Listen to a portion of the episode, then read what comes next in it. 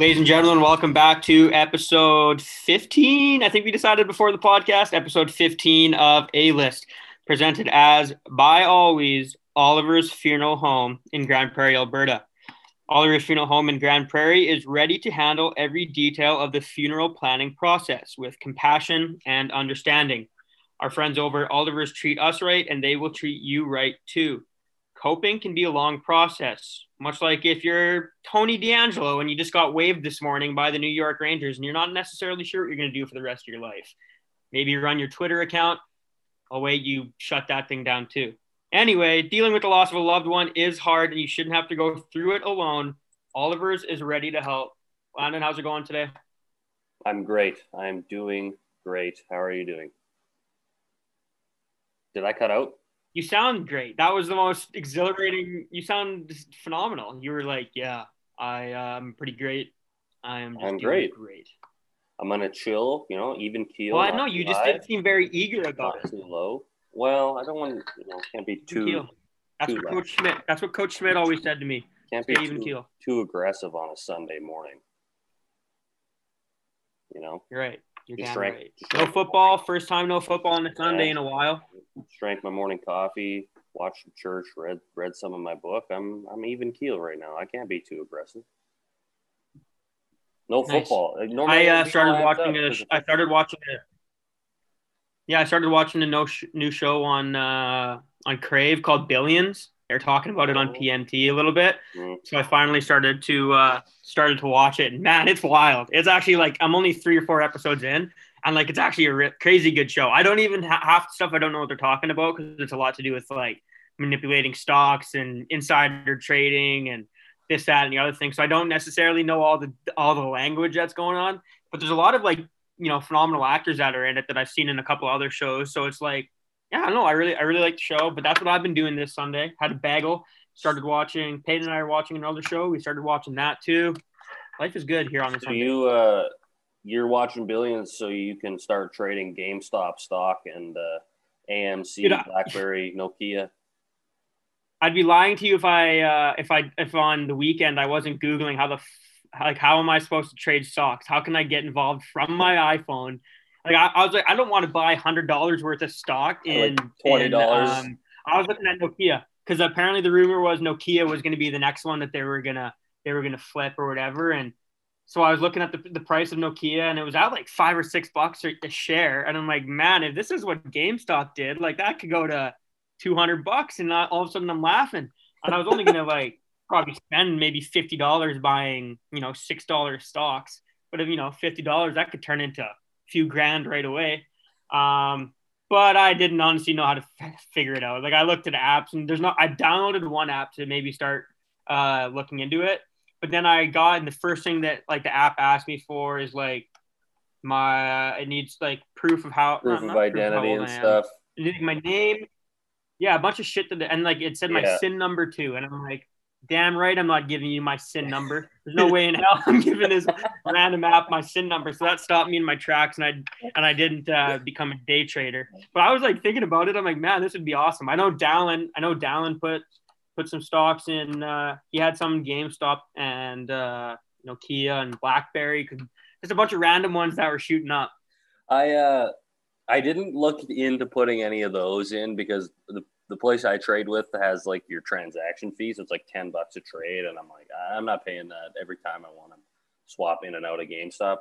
But anyway, I did look at how to do cryptocurrency quickly, and I because I saw. Oh, did you? I saw on Twitter, like late on Friday night or Thursday night, that Dogecoin was trending. Like I don't know if anyone here listening does uh like knows anything about cryptocurrency, but like you know you have your Bitcoin, Ethereum, the big dogs, but then you have your random cryptocurrencies like Dogecoin. It's called. It's literally named after a meme. And literally, like I think the thing with like that and the difference between that one and Bitcoin is like I don't necessarily think you can actually use Dogecoin on no, anything. Like, you I can't use Dogecoin on anything. It's essentially it's just a stock for no reason whatsoever. But anyway, I looked it up because it was trending on Twitter, and uh, it was at zero point zero zero three per share And the next morning when I woke up, it was sitting at 0.31. And I was like, it went up to 31 cents overnight because people were like, let's take Dogecoin to the moon. And I was like, if you put $20 in before bed, you're sitting at like thousand bucks already. I know, like that's that's so crazy. And uh who was it? Who was it? Oh yeah, no, it was when we were looking at it. The one day I looked at it and it was less than half a cent. It was less than half a cent to buy a stock. And then it was six cents, and then it kept going up. And I'm that's like even if you spend, yeah, you know, a hundred bucks on there, Here. holy hell! It's still up right now. Look at that. This is it shot up That's this morning. This is this it. morning. Jeez. See, and that's like a stock that, like, why wouldn't you get into? Oh yeah, like who cares? Buy twenty bucks worth of oh, one cent stock. Like, are you? Who cares? That's Wolf of Wall Street, and penny stocks crap. Yeah, exactly. But it, the weird thing is, it's penny stocks and stuff that doesn't really exist. So like, you can't really use it. At least like Bitcoin, you can actually use it at some places. So anyway, I, that's yeah, enough. but you can't go to a you can't go to you can't go to a vending machine with Bitcoin. You could be worth forty That's million true. dollars in That's true. And now and then you want to buy yourself a, a pop from the vending machine. You can't. I did broke. see people buy like cars and stuff using Bitcoin though. So you I wonder use- if you could buy a house with Bitcoin. depends. Uh, I'm sure you could You somewhere. probably could. Like as long as the I person. remember looking at Bitcoin, like when this whole Bitcoin trend started a few years ago, and like the stock, I think when it was like, oh, Bitcoin is skyrocketing, and it was at like two thousand, three thousand dollars a share, and now it's at like twenty grand a share, which Mhm. is like, can you imagine? Even if you bought in at five grand, whew, That's four times. must be nice. Yep. Um, all right, that's enough stock. Stock. Stock. Holy cow. Stock talk. Stock talk. That's a hard one. Stock talk. Um, let's do some NHL talk. That's what we are a podcast about. NHL. Dillon Dubé laid a nasty hit on uh, Jesperi Kotkaniemi. Love saying that name uh, of the Montreal That's there, good finish on that one. And I don't know. It's kind of it was kind of a weird hit because I did see Dubé was coming around that net flying. Like he had him in his train tracks. I don't think he was aiming entirely for his head. Kotkaniemi kind of tried to step out of the way. He did end up hitting him right to the head. And regardless of whether he meant to or not, it was probably a little bit of a charge either way. And the fact that he's not getting a hearing about it is actually crazy because there have been things that were way less worse that have been getting hearings. Or the fact that the Capitals, four players in the Capitals got four games for hanging out with each other in their hotel room when they're already hanging out with each other in the dressing room, which made no sense to me. But then you actually have something that's dangerous and could hurt a guy or could have him out, injure a guy. No hearing. I, I think that NHL player safety is absolutely doesn't know where to go. They have no precedent. They have no line. They're just kind of guessing. Yeah, no, I think uh, like George Parros, the head of. It's funny to say George Parros is the head of NHL player safety when George Parros literally beat the crap out of guys for a living in the NHL and But maybe that is why. That's maybe that's why he is part of player safety now because he knows like the damage can be done. True, but then you would think. I mean, like the Dubé one, like obviously this guy, he doesn't have a history. He, I don't think he's a dirty player by any means, and I don't think there was like an intent to smoke him in the head. But like, regardless, that's definitely a hearing worth play. Like, Mhm. if the intent isn't there, I get that's one thing, but I mean, the, the, the hit was directly to the head, and I mean, if, if one of our guys, you know, if McDavid got hit to the head like that, then you know what, Mhm. Dubé probably gets five, ten games. And he When- it's funny though when you look at the, yeah exactly and it's funny though when you look at the clip i remember my first time seeing the clip and i'm looking and you see Tkachuk in the corner the whole time i'm watching that clip i'm watching Tkachuk because i thought maybe he did something bad i didn't even pay attention to the hit because i'm just assuming that Tkachuk did something he shouldn't have Yeah, Tkachuk too, though. Like even the fact that, and I mean, most any of you who listened to last episode heard me and Dalen talk about how we didn't think Tkachuk fell on uh, Jack Campbell. yeah we should address that in in on purpose, and immediately, at, maybe probably an hour after, as per usual, we oh see if that if we that see a completely different angle that 100% no doubtedly he totally pile drived his knees on top of Jack Campbell's head. But either way, that should have been had a hearing as well. Like even so, Tkachuk's a repeat offender. He does that. You give him three games, whatever.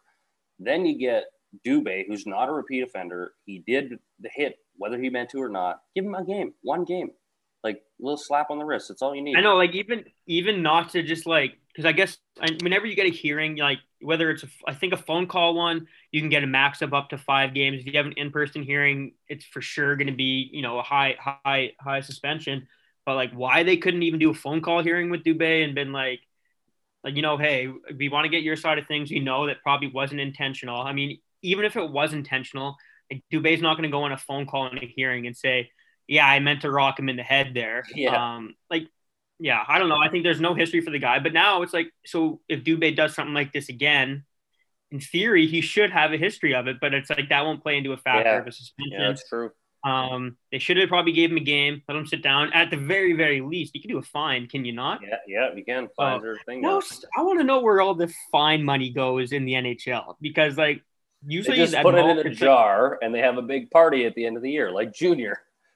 yeah, George Parros, he does the initiation for all the, the guys that are going to be the new uh, player safety guys. Um, yeah, no, I thought he should. I don't know. I got. I don't got much more to say on that topic. Um, I do want to apologize about the, the Matthew Tkachuk takes that we all had. Um, Oh no, no, no! yeah, Never we- we- apologize for a take. Never. apo- You just simply edit your take. You don't apologize. Yeah, exactly. Like what they say on Pardon My Take, Yeah. there's a material change.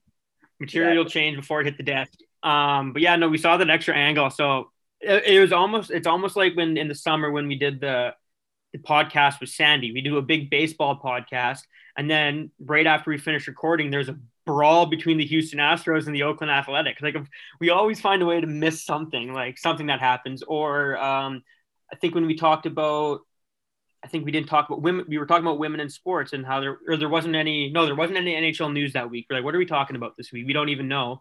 And then I think a day after was it the Montreal Canadiens that signed a woman um, to be one of their one of their skaters? No, who was the? It was after the Kim NG. There was a there was a maybe it was Hayley Wickenheiser. I don't know what it was, but all I know is that we have bad luck sometimes with uh, recording and then missing some news. I think I know. I'll find talking- what I'll find what I'm sure it was here. the Blues. But anyway, I remember. um, I remember it was when Jordan Chase messaged me. oh no, it was me why we the it was the Blackhawks. So they someone That's who it was. Yeah, but anywho, um, no, I totally lost my train of thought. Back to Yeah, the, no, yeah. When the Chicago Blackhawks got Kendall Coyne Schofield, Yes, Sco- yes. yeah, Schofield, Schofield, yeah. So I think that here's what I was going to say. The issue is because we do our podcast in the morning, so there's still an entire day of an events that happens, and then you hear the podcast the next day. But we don't have like I'm not gonna be staying up till 11:30 doing a podcast that I don't get paid for. Are you kidding me? Absolutely not. we we should. Uh, I mean, if you guys, if, if any of the listeners want uh, on the button takes, you each transfer me five dollars, and I'll give you a hot one minute take, and I'll I'll send it. I'll put it on the Instagram, and I'll Live say, stream? hey, this is our this is the A list take. This is what we think. This is what everyone thinks about it. One minute, five dollars. Mm. We'll call it a day. And if you send twenty dollars, I will give you a take that will guarantee get me on Twitter roasted.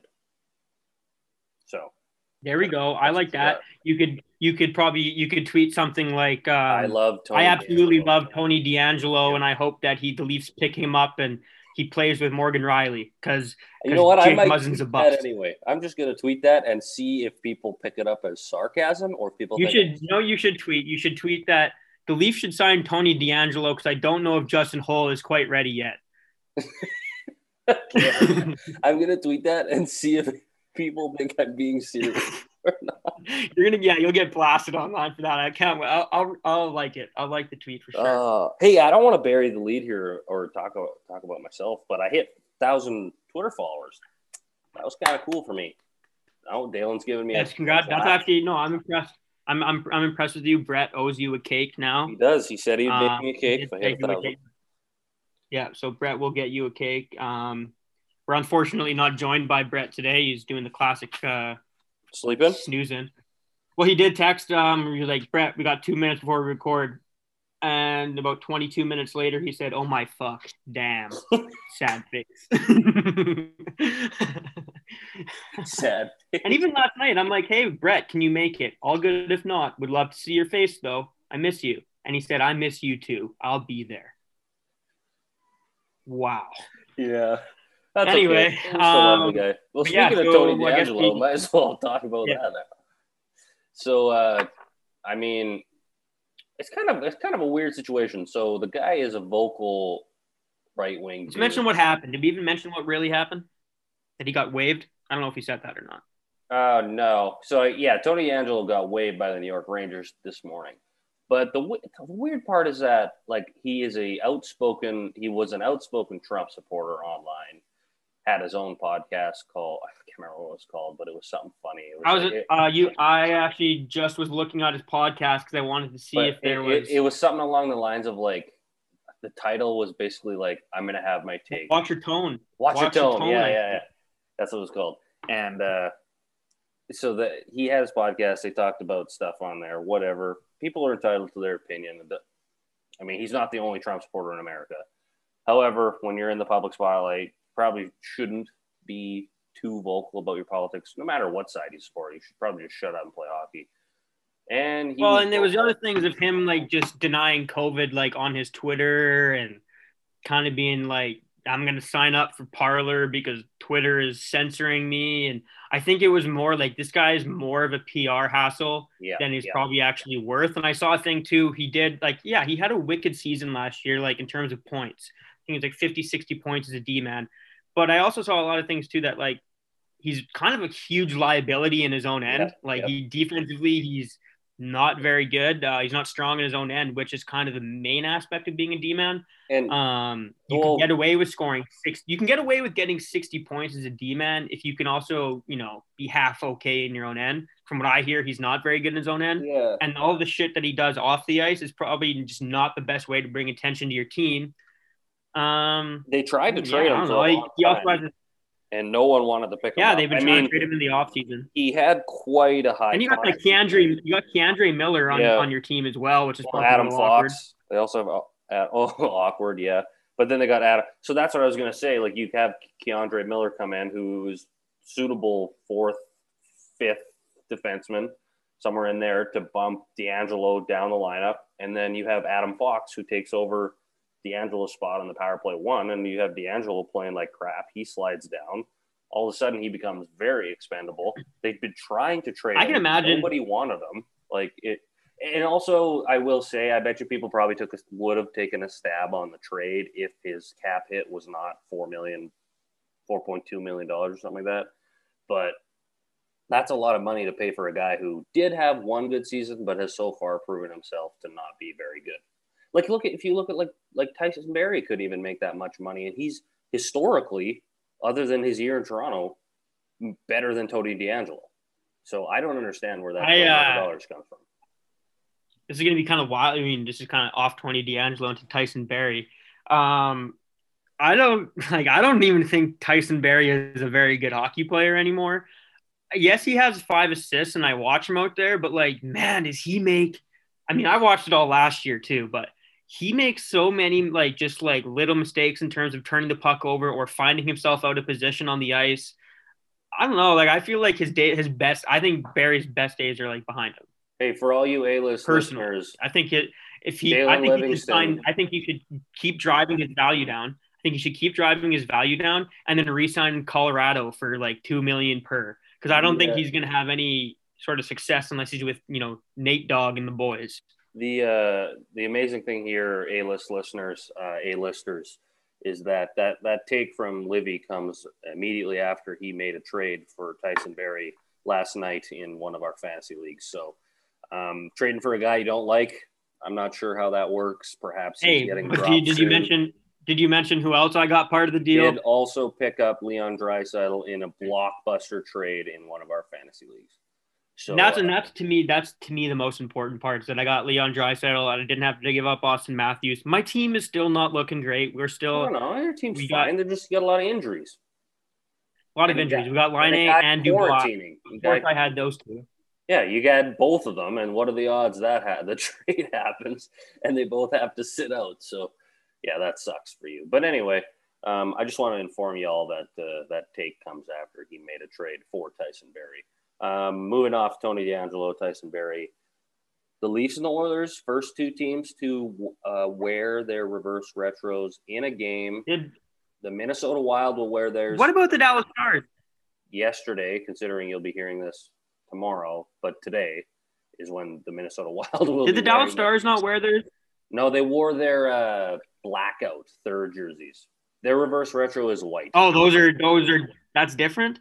Yeah, they're both ugly as hell though. They had a very bad jersey offseason. They remind those those neon green Dallas Star jerseys um, remind me almost of like the Oil King jerseys, kind of. Mm, oh, These look way better than the Oil uh, King jerseys, though. I think Yeah, they're like highlighter the green. greens. I mean, That's they're not, like they're not my favorite, but they're okay. But um, either way, the Leafs. Uh, I, I'll be honest. When they're skating around in warm up, you got that close camera shot.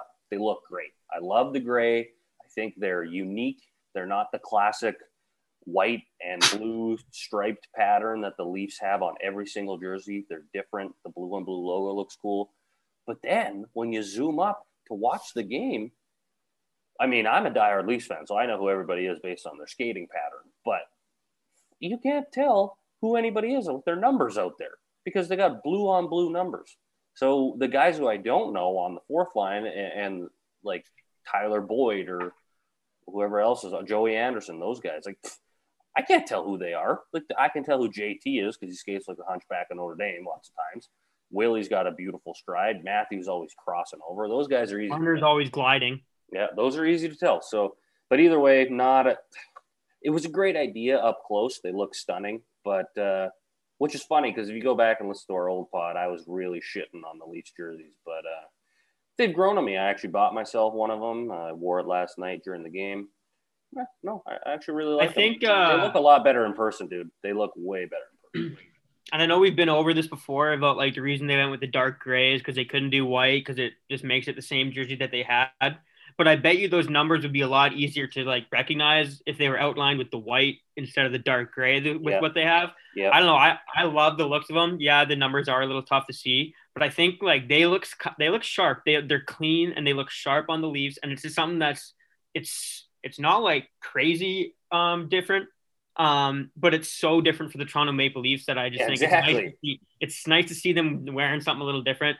I I really liked the Oiler jerseys and Mhm. pants before puck Mhm. drop. Before puck drop. we didn't like them. But during the then when? I'm watching, no, when I'm watching the game, there's a couple. There's a point someone made on Twitter, like when they're moving around quick, it almost they almost look like Calgary Flame jerseys. Like the orange is almost like it almost looks like a Red? red when you're watching Hmm. it, and the orange pants after a while are them. terrible. no. They are terrible. Like they ruined the whole jersey. I think. I think it's too much orange. I was on the orange pant train to begin with. Like I saw, I thought it was nice, but then when I saw them flying around, and I'm like, I don't know what color you can make those pants to make it look good, but I don't think it's the blue. But the orange is not not it. I They think they need the blue stripe down there or something. They should just wear the orange pants with their orange jerseys and just go orange right up the top. That'd be brutal. Just like your primary color being orange now, that'd be just terrible. Yeah, Oilers got to stop with the orange. I'll be honest, it is getting a little aggressive. Orange is, I there, like their jerseys but when it's they're the when they're accent just color. It's not. I like- the primary. Exactly. Like I like I like their originals where the blue and orange, where it, you know their base color is blue, and then you know they have like the orange, you know, linings orange and white. Those or are the base those are color is beautiful. white with orange and blue. But then they try and do these reverse stuff or like making the base color see, orange. the reverse retro, I think like there's more orange than usual, but they're pretty nice jersey. I think the pants make it worse than what it needs to be. Mm, It's too much. interesting. So what if you on. wear them with blue? I don't know how they would look- make it be better. But I don't know how much blue is on that jersey to begin with. So I don't know like I don't know. I was thinking blue because that's the obvious kind of the obvious answer to what you would replace the orange with. But even then, I was just in my head thinking, I don't know. Then you'd probably have to change the gloves. Mhm, Mm, sure. You know, maybe the socks would have to change up a little bit. I don't know. I don't know. So Swing and a miss for me. something interesting for you. Uh, the Oilers are the first NHL team in the history of the NHL to wear orange pants in an NHL game. Saw that on Twitter. Wow. And it wasn't no un- fans in the building, It was an unofficial with no fans in the building, I could have swore that game was in Toronto yesterday.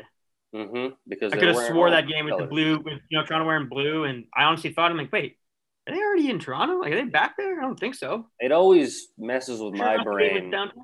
Always messes with my brain when I'm sitting in my living room watching the game, and I think to myself, "Wait a second, this game's happening just over the river." Yeah, I know, and we can't can't, see even it. sniff it. If none of the buildings were in the way, and you could just walk in a straight line, I am probably two kilometers away from where that game is being played.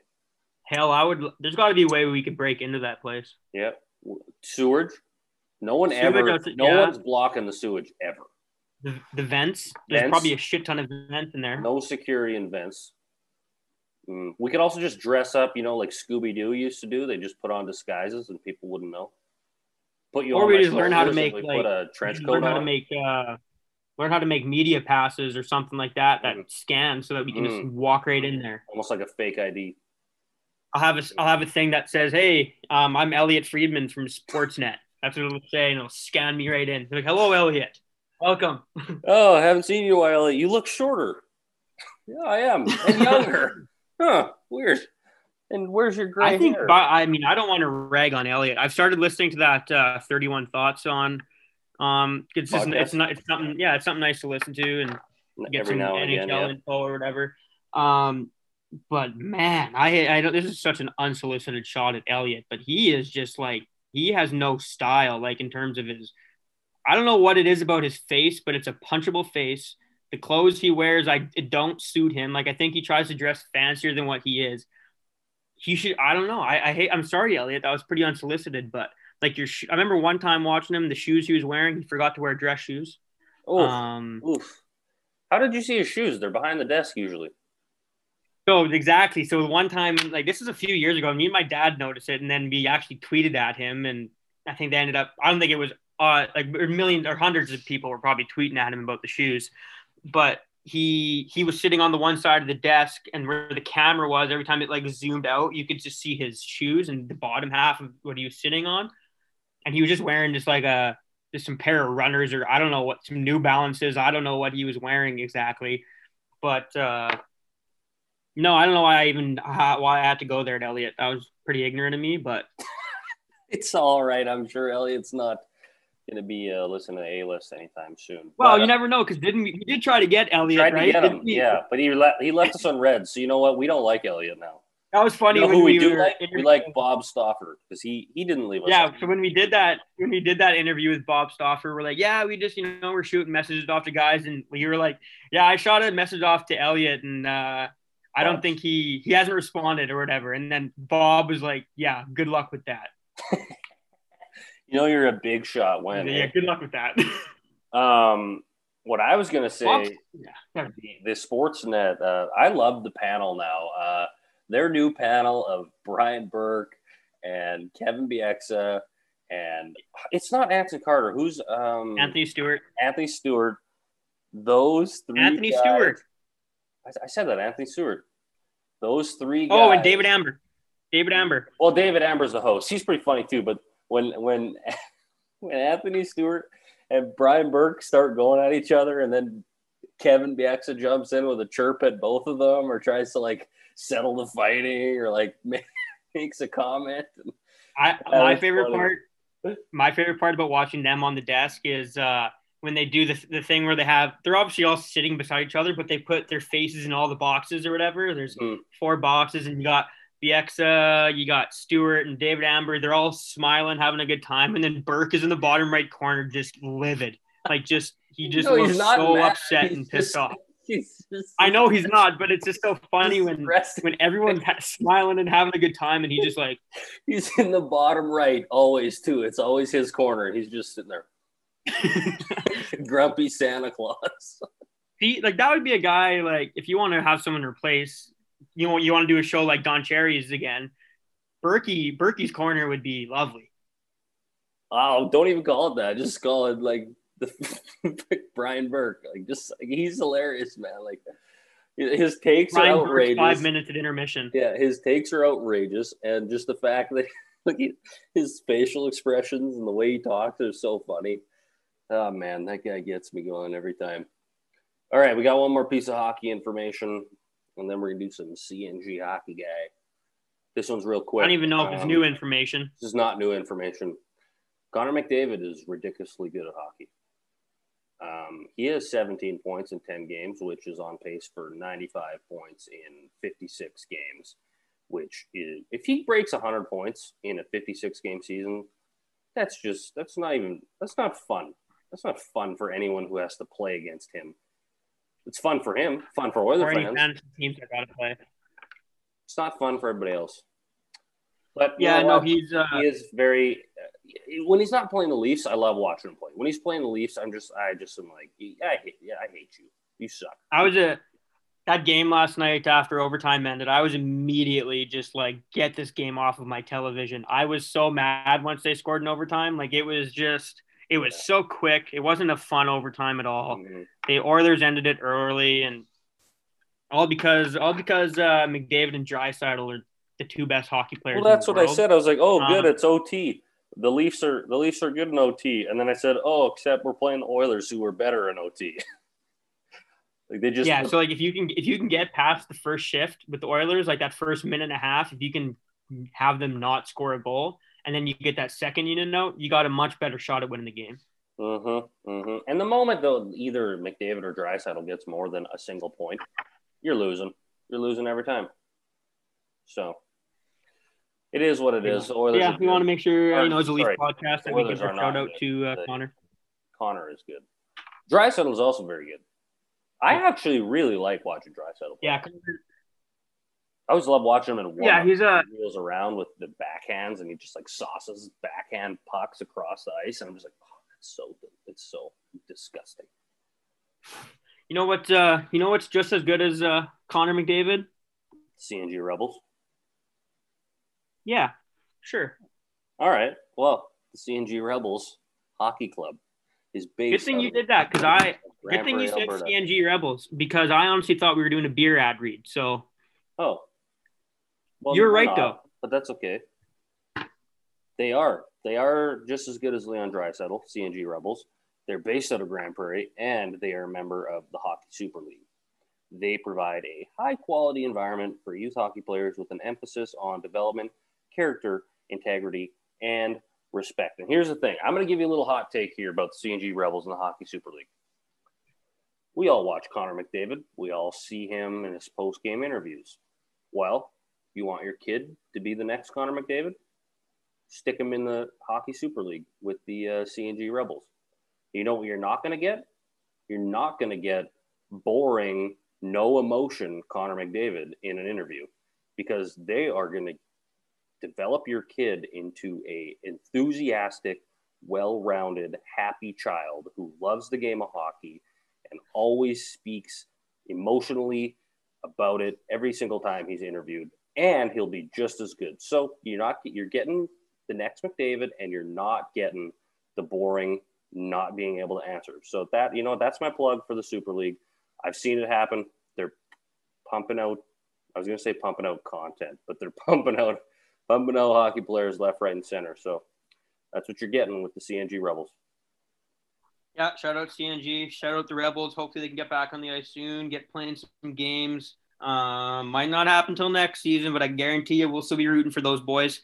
Mhm. um, with the Rebels. All right, Landon. So this is gonna this question for the Rebel hockey guy here today is gonna I'm gonna take you back a little bit to when you used to be um, a phenomenal hockey player. You were you were on the cusp of greatness. Um, you know, before your Very true. you know career-ending injury, we'll call it. I don't know. Um, so what? Uh, so everyone has a bit of superstitions um, when it comes to game day and what the routine is on a game day. What do you think is an ideal game day uh, routine from you? You know, from when you wake up to when you go to bed. How how does that game day? How did that game day go for you when you were on the cusp of greatness? Huh. That's a very good question, Dillon. Thank you. Um, I didn't go to Nate for nothing. I was not the most superstitious guy. However, I did have a couple things that I liked to do, and if I didn't do them, I wasn't the guy who was like, ah, you know, not gonna have a good game. However, getting that pregame nap in, always great.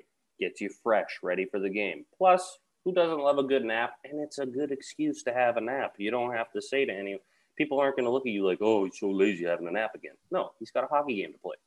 Second of all, that you got to get the breakfast. You, you here's here's here's what I did, and perhaps maybe this is why I had a career-ending injury. we'll call it that. I would go get uh, breakfast at A and W. I would get um, the two eggs, bacon, toast, and uh, donkey over easy. Dip my toast in it, and it would be delicious. Head home for that nap, and then uh, you know I wouldn't do too much the rest of the day, but I'd always get to the rink early. You know, and I I never know why I got to the rink so early because I did not use the bike. I did not stretch. I did not stick handle or anything like that. I just like to be at the rink. I would chat with the guys, get ready. I mean, I knew I was only getting four or five shifts that night. What's the point about of, of absolutely getting primed up for a game? Like I'm given 100% work ethic. That was so. I mean, that was pretty much my game day. Get ready, get that nap in, get your A and W breakfast, come to the rink early, enjoy the moment, get out there, work hard on your five shifts, and after the game, head over to McDonald's, get yourself an ice cream, and go home. I never thought when I asked that question, your game day ritual would include stops at A and W and McDonald's. Real glue guy in the locker room, though, is what I got from all of that, though. So that's big locker room presence. Big locker room presence. That's awesome. One of those guys that makes like two mil a year, but only gets like 15 points because, but you have him there because like the team would not be a team if he wasn't there. Exactly. You're the Kyle Clifford of the of the. Oh, yeah, there you go. That's a good one. I'm the Kyle Clifford. Um. So yeah, moving on. Before we get into, we'll mention we have an interview today with um guy from Flames Nation. He covers the Calgary Flames, Ryan Pike. Um, it was a really Big good Mark talk. Giordano. Dude. Big Mark Giordano guy. He's he was a great talk to. He he, he definitely was. knows the stuff, especially when it comes to the to the Calgary Flames. So I think you guys will enjoy that. But before we do that, we do have one little piece of NFL news just one little piece. Little, um, very little. News. Um, the Detroit Lions have sent Matthew Stafford, quarterback Matthew Stafford, to the team I never thought was coming, the Los Angeles Rams. They traded the Los Angeles Rams trade back to Detroit. Jared Goff, a first, a couple first rounders, a second round pick. Um, what seems like a lot. Um, but yeah, so Jared Goff is now the quarterback of the Detroit Lions, Matthew Stafford of the LA Rams. It sounds weird saying that still to this day. I mean, I don't know why I said to this day. It's literally been one day since it's happened. Mm-hmm. Um, it's uh, I'm excited for Matthew Stafford. He's a guy, he's a likable guy. I think he really he took his beatings in Detroit playing for a real bad squad for a number of years. Um, and now he's going to go to a team that – um, offensively, you got your weapons in um, Cooper Kupp and Robert Woods, and then even even uh, Tyler Higbee had a good year, and Gerald Everett as tight ends. Like there's just better options there for him. Obviously, not a T.J. Hockenson like he had in Detroit. Um, but then you also like you know Matt Stafford can finally rely on his defense. Um, he doesn't have to go out there and completely win the games for the LA Rams. He can always rely on Aaron Donald and Jalen Ramsey making those stops um, on the defensive end. Um, so I think Matthew Stafford, he just kind of has to continue playing good and just throw the hell out of the ball. And I think that could be a really good fit, um, especially with Sean McVay as coach. Um, I, hope, I think those two have a bit of a relationship, so hopefully they work well together. Um, Jared Goff now in Detroit. Uh, it's too bad for Jared Goff, honestly. I really, I kind of like Jared Goff. Um, he battled, uh, you know, the last couple of games of the season with a broken thumb, and he still went out and and fought for the for the Rams. But obviously things I guess just ended up not working out in in LA for Goff, and he'll go to Detroit. And I mean, hopefully Detroit can figure it out soon. I would hate to see them have back to back young uh, star type quarterbacks be an absolute waste for them. The uh, the interesting thing is poor Jared Goff. Like he, no one's going to talk about him anymore because when you go to Detroit, you get lost. Look at Blake Griffin. When was the last time someone ever talked about Blake Griffin? Like three years. Ago. I saw a thing too. He, He played for the Clippers. Blake Griffin doesn't even have a dunk. He has Blake Griffin doesn't even have a dunk this season. That guy used to be known for his damn dunks. They don't even have him dunking in Detroit anymore. Yeah, you you literally just get lost when you go to Detroit. Uh, eh, the Red Wings were really good for a while, but they're lost too now. So I'm sorry, Jared Goff, you were the only loser of that trade. The Lions got two two first round picks. Mind, mind you, they're not great first round picks, and a third round pick. Those are all really good futures.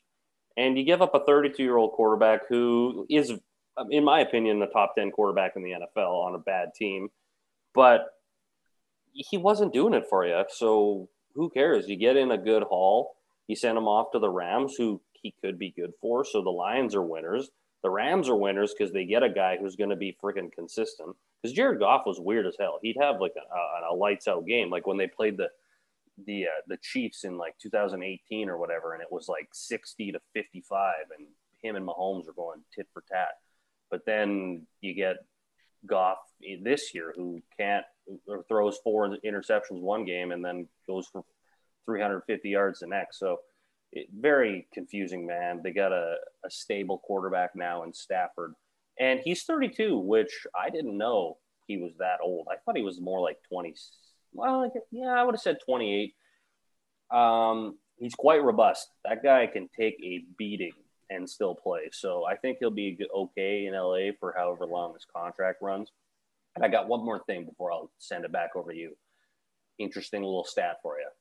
The LA Rams, the last time they picked in the first round was in 2016 when they took quarterback Jared, Jared Goff. They now won't pick in the first round two, until 2024 if they don't trade that pick. So, very interesting stat. Yeah, it's crazy that they haven't had a first round pick since they took Jared Goff, and they won't have one still for you know another three four years. I don't know how accurate this little piece of information was, but I saw it last night online, and so I, I guess there's rumors that uh, McVay and Goff didn't necessarily get along all that well. And this is a thing that I saw online, and you know, take it with a grain of salt. I don't know. It's just something that I ran across, and apparently there was uh, some Jared Goff leaked text messages in a group chat with his teammates, um, where he where he quote unquote said, "I would pipe Sean's girlfriend." Um, so I don't know, you know, if that probably got back to, to Coach McVay, but um, that is probably not the best way to handle your business as a quarterback is to try to uh, hit on your coach's wife or I'm girlfriend. Pretty, I'm pretty sure, Livy, that was a fake. I, hey, who it cares? Said sarcastic NFL right in the corner of that post. no, I, I'm on a different one. Oh no, you're right. I see it top right corner. Who cares? Maybe that's Either way, their account name. It's hilarious. Could you imagine though if that's what he said though in a group chat? Like, yeah, I, I mean, that was awesome. I loved that. Um, but yeah, no, I don't know. I don't, I don't got much more on that situation. Shout out to Ryan McCauley, Ben Moffitt, and Ryan Hartman. Yeah, they got all the all the LA Rams boys. Yeah. Um, but I guess with that being said, we should transition over to Piker from Flames Nation. Yeah, you want to talk about your favorite beer first, or should I talk about Ooh, my, my favorite? beer? You want to talk about yours? I can talk about mine. No, I'd love to talk. I'd love to talk about my favorite beer. Um, and you guys know it when we're talking about my favorite beer, we're always going to a GP Brewing Co. So open your mouth to better beer. That is just what you will find in the TK IPA, which stands for, as you know, Indian Pale Ale. It's a great beer that you can drink for for a lot less than the competition. So when you and your friends are looking to crack a cold one after hockey or on the course or around the house or watching a hockey game or what have you, the TK IPA is the way to go. Support local and enjoy quality product for far less. I've never been a huge fan of IPAs. I'm not going to lie to you guys. Um, that would be false advertising. But what I can say about this TK IPA is it it is it has inspired me to to maybe try some more IPAs because uh, this one it's a, it's a Pacific Northwest hop that gives a nice strong orange and grapefruit type flavor. Um, it's a, it's also got the New Zealand hops in there too, which adds that tropical and passion fruit notes to it. You guys know how well I am with my beers and the descriptions. Um, so please take a look at that TK IPA from GP Brewing Co. If you're not an IPA fan, I don't blame you. but this is the one that may change your mind. So give it a give it a shot. Go buy yourself a six pack from your local liquor store. If they don't have it, ask for it. They'll bring her in. I promise you. So go check out GP Brewing Co. Go check out the TK IPA and enjoy a nice quality cold one. And we're gonna send now, over our interview with our boy, Ryan Pike. Ladies and gentlemen, we got him. All right, ladies and gentlemen, welcome back to the A List podcast. Today we have a very special guest. He covers the Calgary Flames and the WHL Calgary Hitmen. He is also doing writing for Flames Nation, part of Oilers Nation and the Nation Network. He is also um, a Pro Hockey Writers Association member, so I'm going to have to ask you about that a little bit later. I've always wanted to know what goes into that. Um, but, ladies and gentlemen, welcome Ryan Pike onto the podcast. How's it going today, Ryan? It's good, guys. How are you guys? Good. Great. No, it's awesome. It's uh, we're, we're we're getting through the cold weather by enjoying a lot of hockey. Mm-hmm. Yeah, and you know what was it? I think we're recording this on Friday, so Thursday we had 14, no, 13 games. It was supposed to be 14, but one of them got postponed. That's just that's an insane amount of hockey, and it all started between like 5 p.m. and 8 p.m. Like all the hockey was sort of crammed at the back yeah. end of the day. It was it was like a buffet. It's so exciting for your fantasy league team for that three hour slot, and then it's extremely not exciting the next day when you only have one game. Yeah, and, and the absolute worst thing is everyone does warm ups at the same time. So you get the, the the last minute lineup tweaks and it's all at once. So you have to just be refreshing and scrambling and hoping that someone in the arena tweets it out quick enough so you can make the last minute changes. Exactly. It's it's very stressful. I missed. Yeah, it's not as it's not as uh, easy as I find football, where it's just the once a week. You got to pay attention. You got lots of time to make the updates. Um, uh-huh. Okay, Ryan. Though, are you are how are you enjoying this season so far? It's obviously been uh, quite a whirlwind. It feels like we're already in mid-season. The, the, amount of action that's already happened so far, and everyone diving into everything. So, um, how do you feel about just the start of the NHL season and the start of the Flame season? Uh, the, the NHL season, honestly, I, it's gone smoother than I expected. You know, given the the the conditions uh, health wise in uh, in the U.S. and Canada. I mean, you know, there's it's uh, as vaccines gets rolled out, I think we'll all be a little bit less nervous about about everything. But you know, getting going before the vaccines had really been widely distributed was sort of I was nervous about it, but it's going so far so good, like more smoothly than we saw with baseball. And I think the fact that you know we had Major League Baseball do a traveling model like the NHL is doing and have their some successes and a lot of early headaches have really been instructive for the NHL and the players in terms of how they have to do it. Uh, and for the Flames, I mean, you know, so far so good. I think they they've you know lost three of six, or actually four of six, uh, three in regulation. Uh, but you know they they've had some good periods, some bad periods. Uh, they've been victims of some bad puck luck, and in some ways beneficiaries and some very good goaltending at times. So uh, I think we're still waiting for the the real Flames, quote unquote, to show up because so far it's sort of been you know a little bit inconsistent. So we'll we'll see how they go. Uh, they're they're I think one game into a five game road trip where they play Montreal twice and uh, Winnipeg three times, and then they come back here for Edmonton. So it's it's going to be interesting. There's going to be a lot of hockey. I think uh, someone the other day mentioned on a on a on an interview that I think the Flames are playing 20 games in 37 days. So there, it's going to go fast and furious. Which you said inconsistent. It, it seems almost the schedule was inconsistent for the Flames too at the start. They get their three games, they're feeling it, and all of a sudden we got a six day break, and now they're trying to catch their legs again.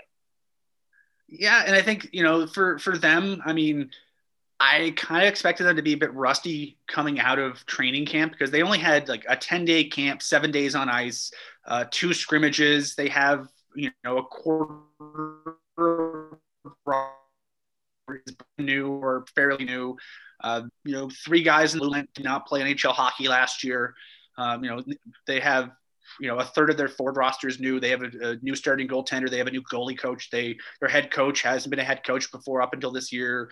You know, so it's it's a lot of new. And I think the Flames initially saw that five day break as great.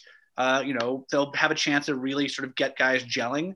And you know, looking at how they performed coming out of the break, I wouldn't really say it's a break issue because if if they come out that first game they played against Toronto here, I thought they were excellent. They, you know, they were right there with Toronto. Uh, Toronto had just gotten Auston, Auston, Matthews back from an injury, and they were right there with him for the whole game. And it was basically just, you know, a couple bad reads and a couple bad bounces that came back to to kill him in that game. Like they ended up losing three two on. Uh, I think the third goal was sort of a, a bloop goal they allowed uh, off somebody's foot. Uh, you know, some, I think it was Rasmus Andersson guarding uh, oh, was yes. Auston Matthews, and it was just a puck flung to the slot that you know Andersson was on him, and it went off of Matthews' skate, off of Andersson's skate, and past Jacob Markstrom. Can't really blame your goalie on that. You can't really even blame your your your player on that. You know, you you check your man and you end up going off a skate. So nine times out of ten, it doesn't happen that way. Yeah, yeah. Um, that's sort of been that's been the the way the Flame season has gone. The problem is you know, they've they've been right there with teams, but they haven't really had enough in the tank to really, you know, turn the corner and kick it into the next gear so far.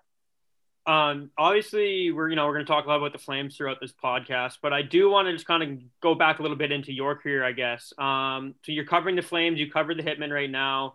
Um, how did that all like kind of decide, like when, when you were younger, that you wanted to um, be interactive into the sports media world? Um, and then eventually, I mean, you you're obviously with the PHWA, so it's obviously you got into a point where you've garnered some success. So I don't know where how did that all start for you at a young age and to get to where you are now? Well, I've, I've always I grew up in, in Calgary. Uh, you know, I, I grew up in Calgary in the '80s, so it was pretty easy to become a, a fan of the sport because you know my, my dad was a, a Flames season ticket holder. Uh, c- coming back from 1980, he was you know, he moved here in 78 and him and his buddies got tickets to, I think, the Cowboys and the Wranglers initially. I think he would have been, the Cowboys would have folded before he got here. So he was a, a Wranglers uh, guy because he, he played hockey in university.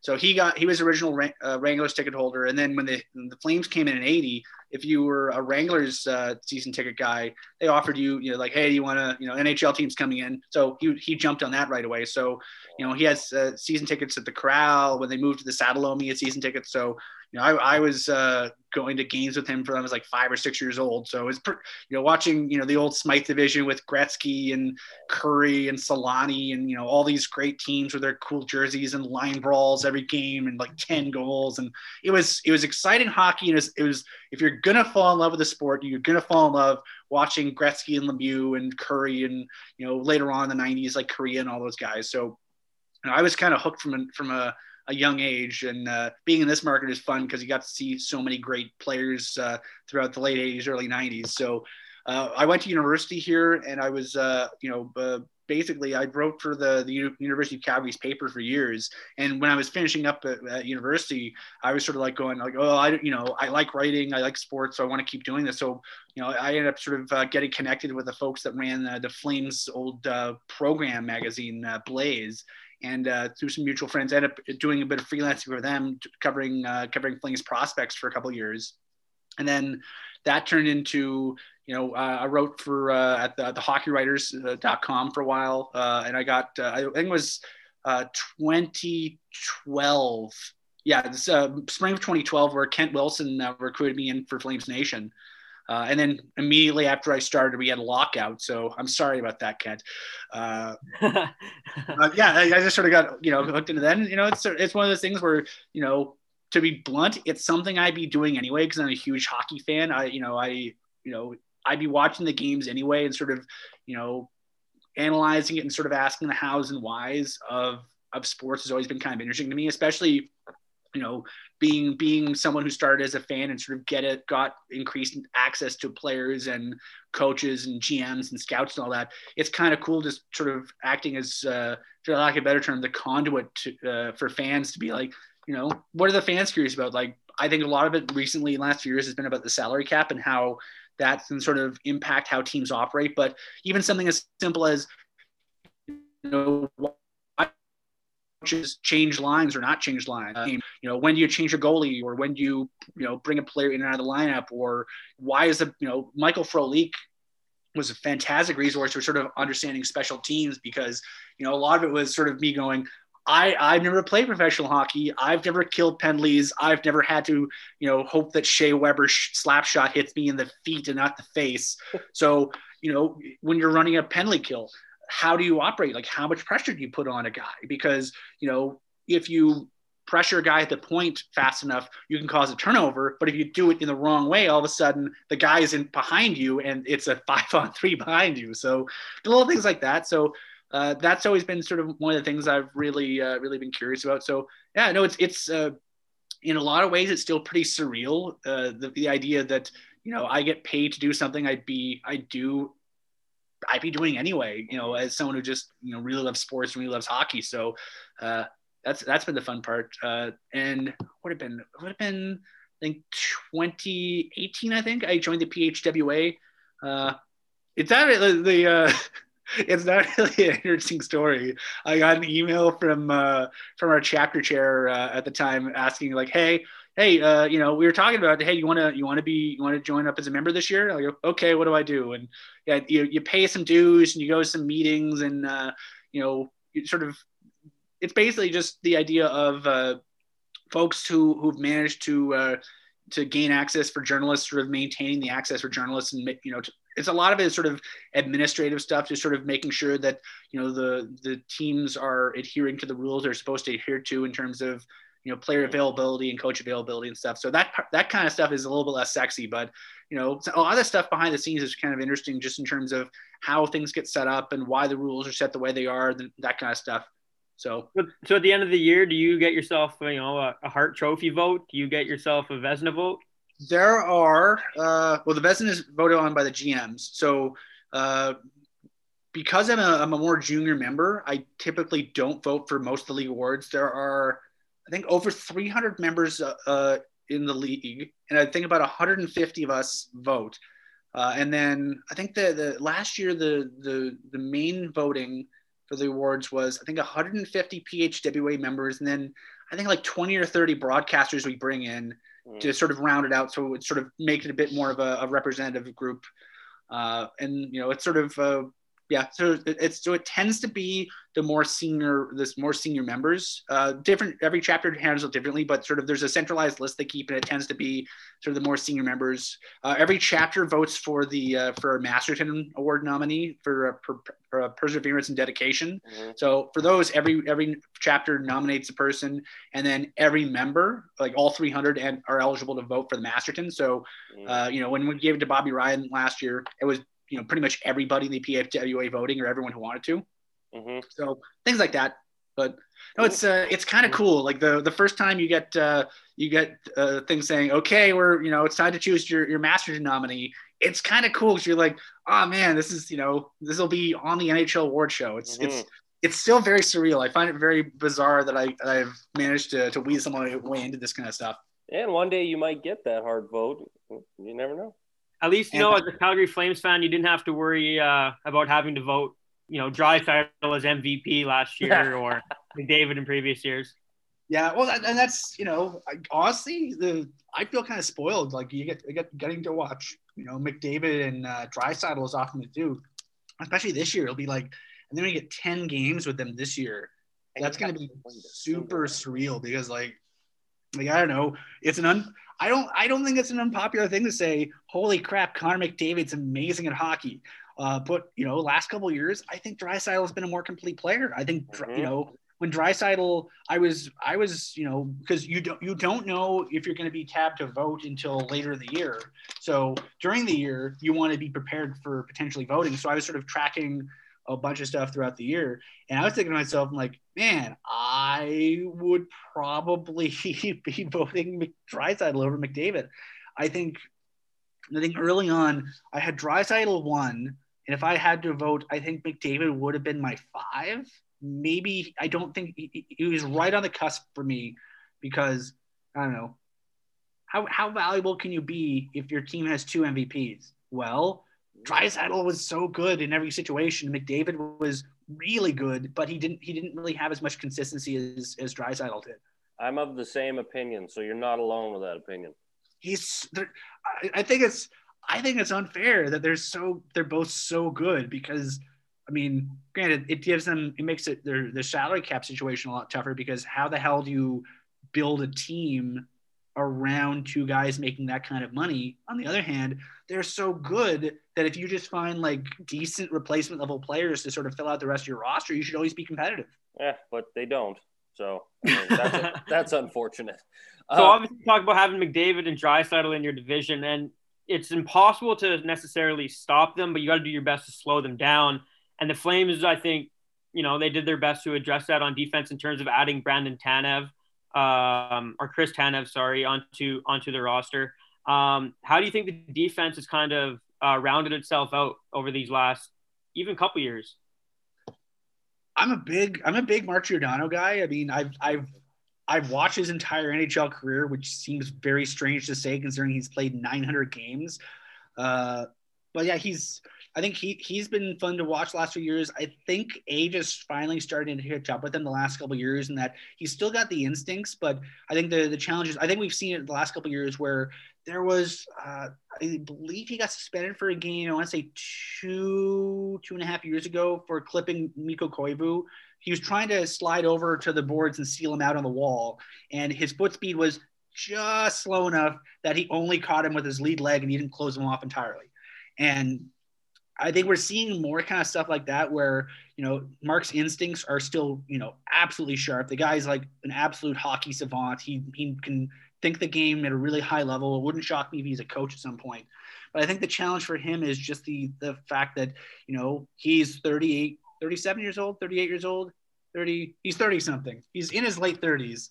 At some point, someone will, I'll remember how old he is what's Cap Friendly say? Cap Friendly has him at 37 years old. So yeah. Mark is 37. He's the eighth oldest player active in the National Hockey League, and just the since the, the last year's playoffs in the return to play and into the season, he doesn't seem amazing. He seems, you know, he's not a bad player. He's an above average NHL defenseman still at that age, but he's not Norris caliber anymore. Maybe he'll find it again. But it seems like he's starting to take a step back in terms of how great he was. And I think the challenge for the Flames is now okay, if you don't have Mark Giordano as your all around stabilizing presence in all situations, what do you have on the back end? And I think they're starting to figure that out. Uh, Rasmus Andersson has been a huge, huge part of their team. You know, he was he was partnering with him about half the time during his Norris season.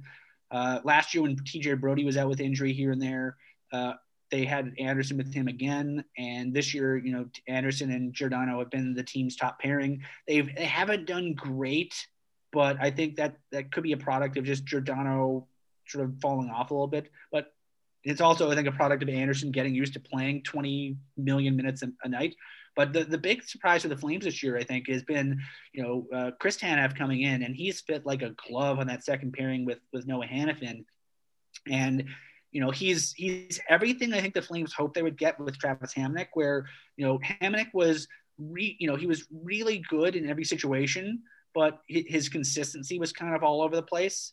Uh, with Tanev so far through know, six games, he's been you know very very reliable. I think as of this recording, that him and uh, and Hanifin have not allowed an even strength goal against so far. They're the league leaders in ice time without giving up a goal at five on five, which is you know, it's that and a cup, that and two bucks a, cup of coffee at Tim Hortons, but it's still, it's, it's something you can hang your hat on because, you know, if you're a team that you're trying to, you know, you've got a bunch of new players and you've got a bunch of young players slotting in with these new players and you're trying to figure things out, having a pairing that you can just throw out there, you know, nine times out of 10 and get a good shift, that gives you the ability to sort of figure out the rest of the stuff. Uh, the Flames' third pairing, they've thrown out uh, Juuso Valimaki, who has missed a year and a half of hockey in the last two years due to uh, a couple of significant injuries. He he had a high ankle sprain a couple years ago that basically knocked out a, a half this season, and then he blew out his knee in the summer, and then he lost all of last season with an injury.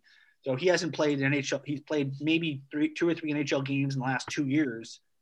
He's come in. He's been good last couple of games he's had some you know some cringy moments but he's very very young and he's still getting started and i think you know when johnny gaudreau started out his first few games he had a few cringy moments too and they they ended up healthy scratching gaudreau in a game and uh, i believe i think it was they played in either columbus or it was columbus. They sat they played in columbus on a road trip. They sat gaudreau in the second last game of a road trip in columbus just to give him a chance to sort of relax and watch the game and figure out where the the quiet space of the ice were because he was his problem was he wasn't really reading things properly because he was reading them sort of at a surface level and not sort of getting the, the higher perspective on things. And so Gaudreau got sat for a game and he came back in against Winnipeg and had a multi point game. And since then, Johnny Gaudreau has basically been a point per game player in his entire NHL career.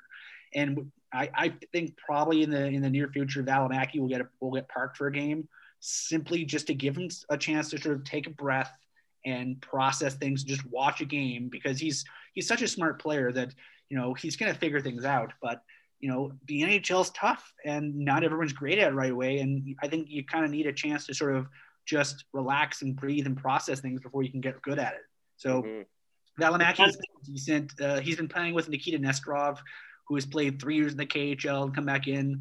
Uh, Nesterov's been good. He's you know he neither of them have have really given games away. Neither of them have been huge different makers in either way. So, you know, for for a third pairing, the, the Flames have usually had a third pairing that's kind of a sinkhole, and having a third pairing that's been able to contribute here and there has been pretty useful for them so far. Yeah, yeah, it's kind of. Com- Go ahead, Landon. Well, I was just going to say that I, I mean I love watching Tanev back there, especially as a defensive defenseman. And I was just going to say, Calgary wheeling into Vancouver and taking three of those guys off that roster has been arguably the best moves I've seen from Calgary in the last five years, perhaps, except maybe that Hamilton trade.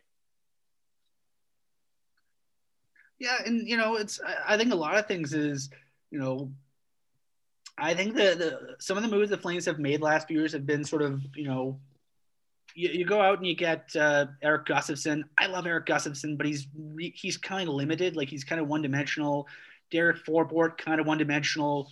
TJ Brodie is a great offensive defenseman, but his defensive play is, you know, it's not bad. He's he's a top pairing defenseman, but you know, you wouldn't. He's not exactly a shutdown guy. He's sort of a guy you want to use in more offensive scenarios. So I think the changes the Flames have made on the blue line have sort of given a bit more flexibility and allowed them to slot better because, you know, we we saw TJ Brodie try with different guys in the past, and he only really looked good with Giordano and you know, if the idea is you're trying to manage Giordano's minutes, and you, you know, I think the long-term goal for the Flames is they would like to win a Stanley Cup with Mark Giordano on the team, and they would like to have Mark Giordano play the rest of his career in Calgary. So they're gonna, I think, in a lot of ways, let Giordano call his shots because he's been such an important part of the team in so many different ways that I think they have the respect for him that they want to give him a chance to sort of bow out gracefully and and things on his own terms.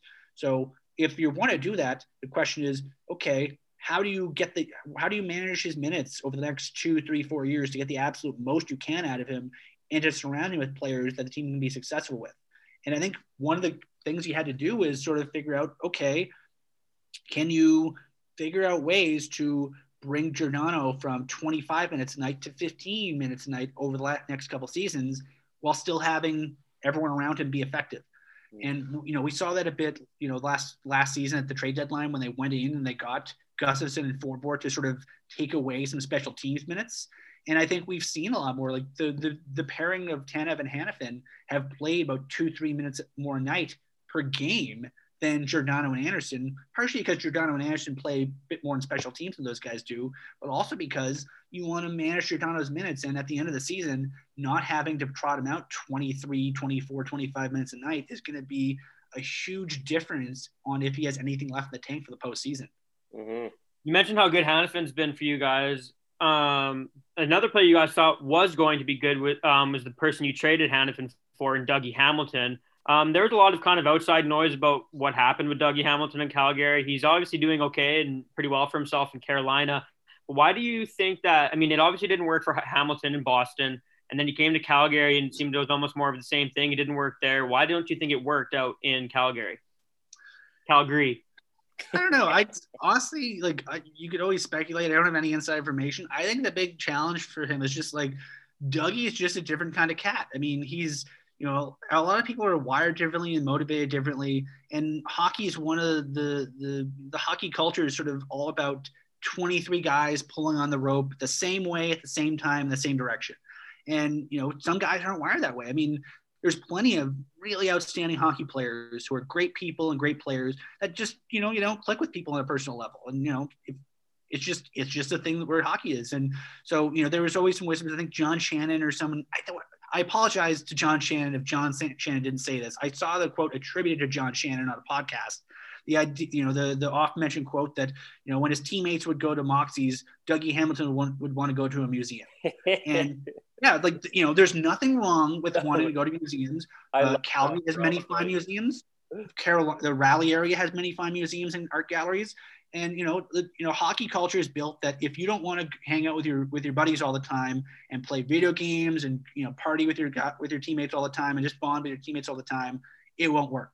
So if you're a little more introverted, if you're a little more cerebral, if you just aren't wired that way, sometimes it puts you outside outside looking in. So, you know, when when when coaches and, and managers talk about fit of players, it's you know it's very ambiguous, but it's ambiguous because it's hard to quantify. I mean, some guys just you know like we've all worked at different work different offices different workplaces when you sit you know you sort of meet your coworkers for the first time you sort of all sit down or you go over to lunch and everyone's like okay this guy will fit and it's not it's not about work performance. It's not about anything about you as you know a person or your or your value as a person. It's just some people just click with certain groups and some people don't. And dougie hamilton for whatever reason didn't really click in boston and didn't really click in calgary.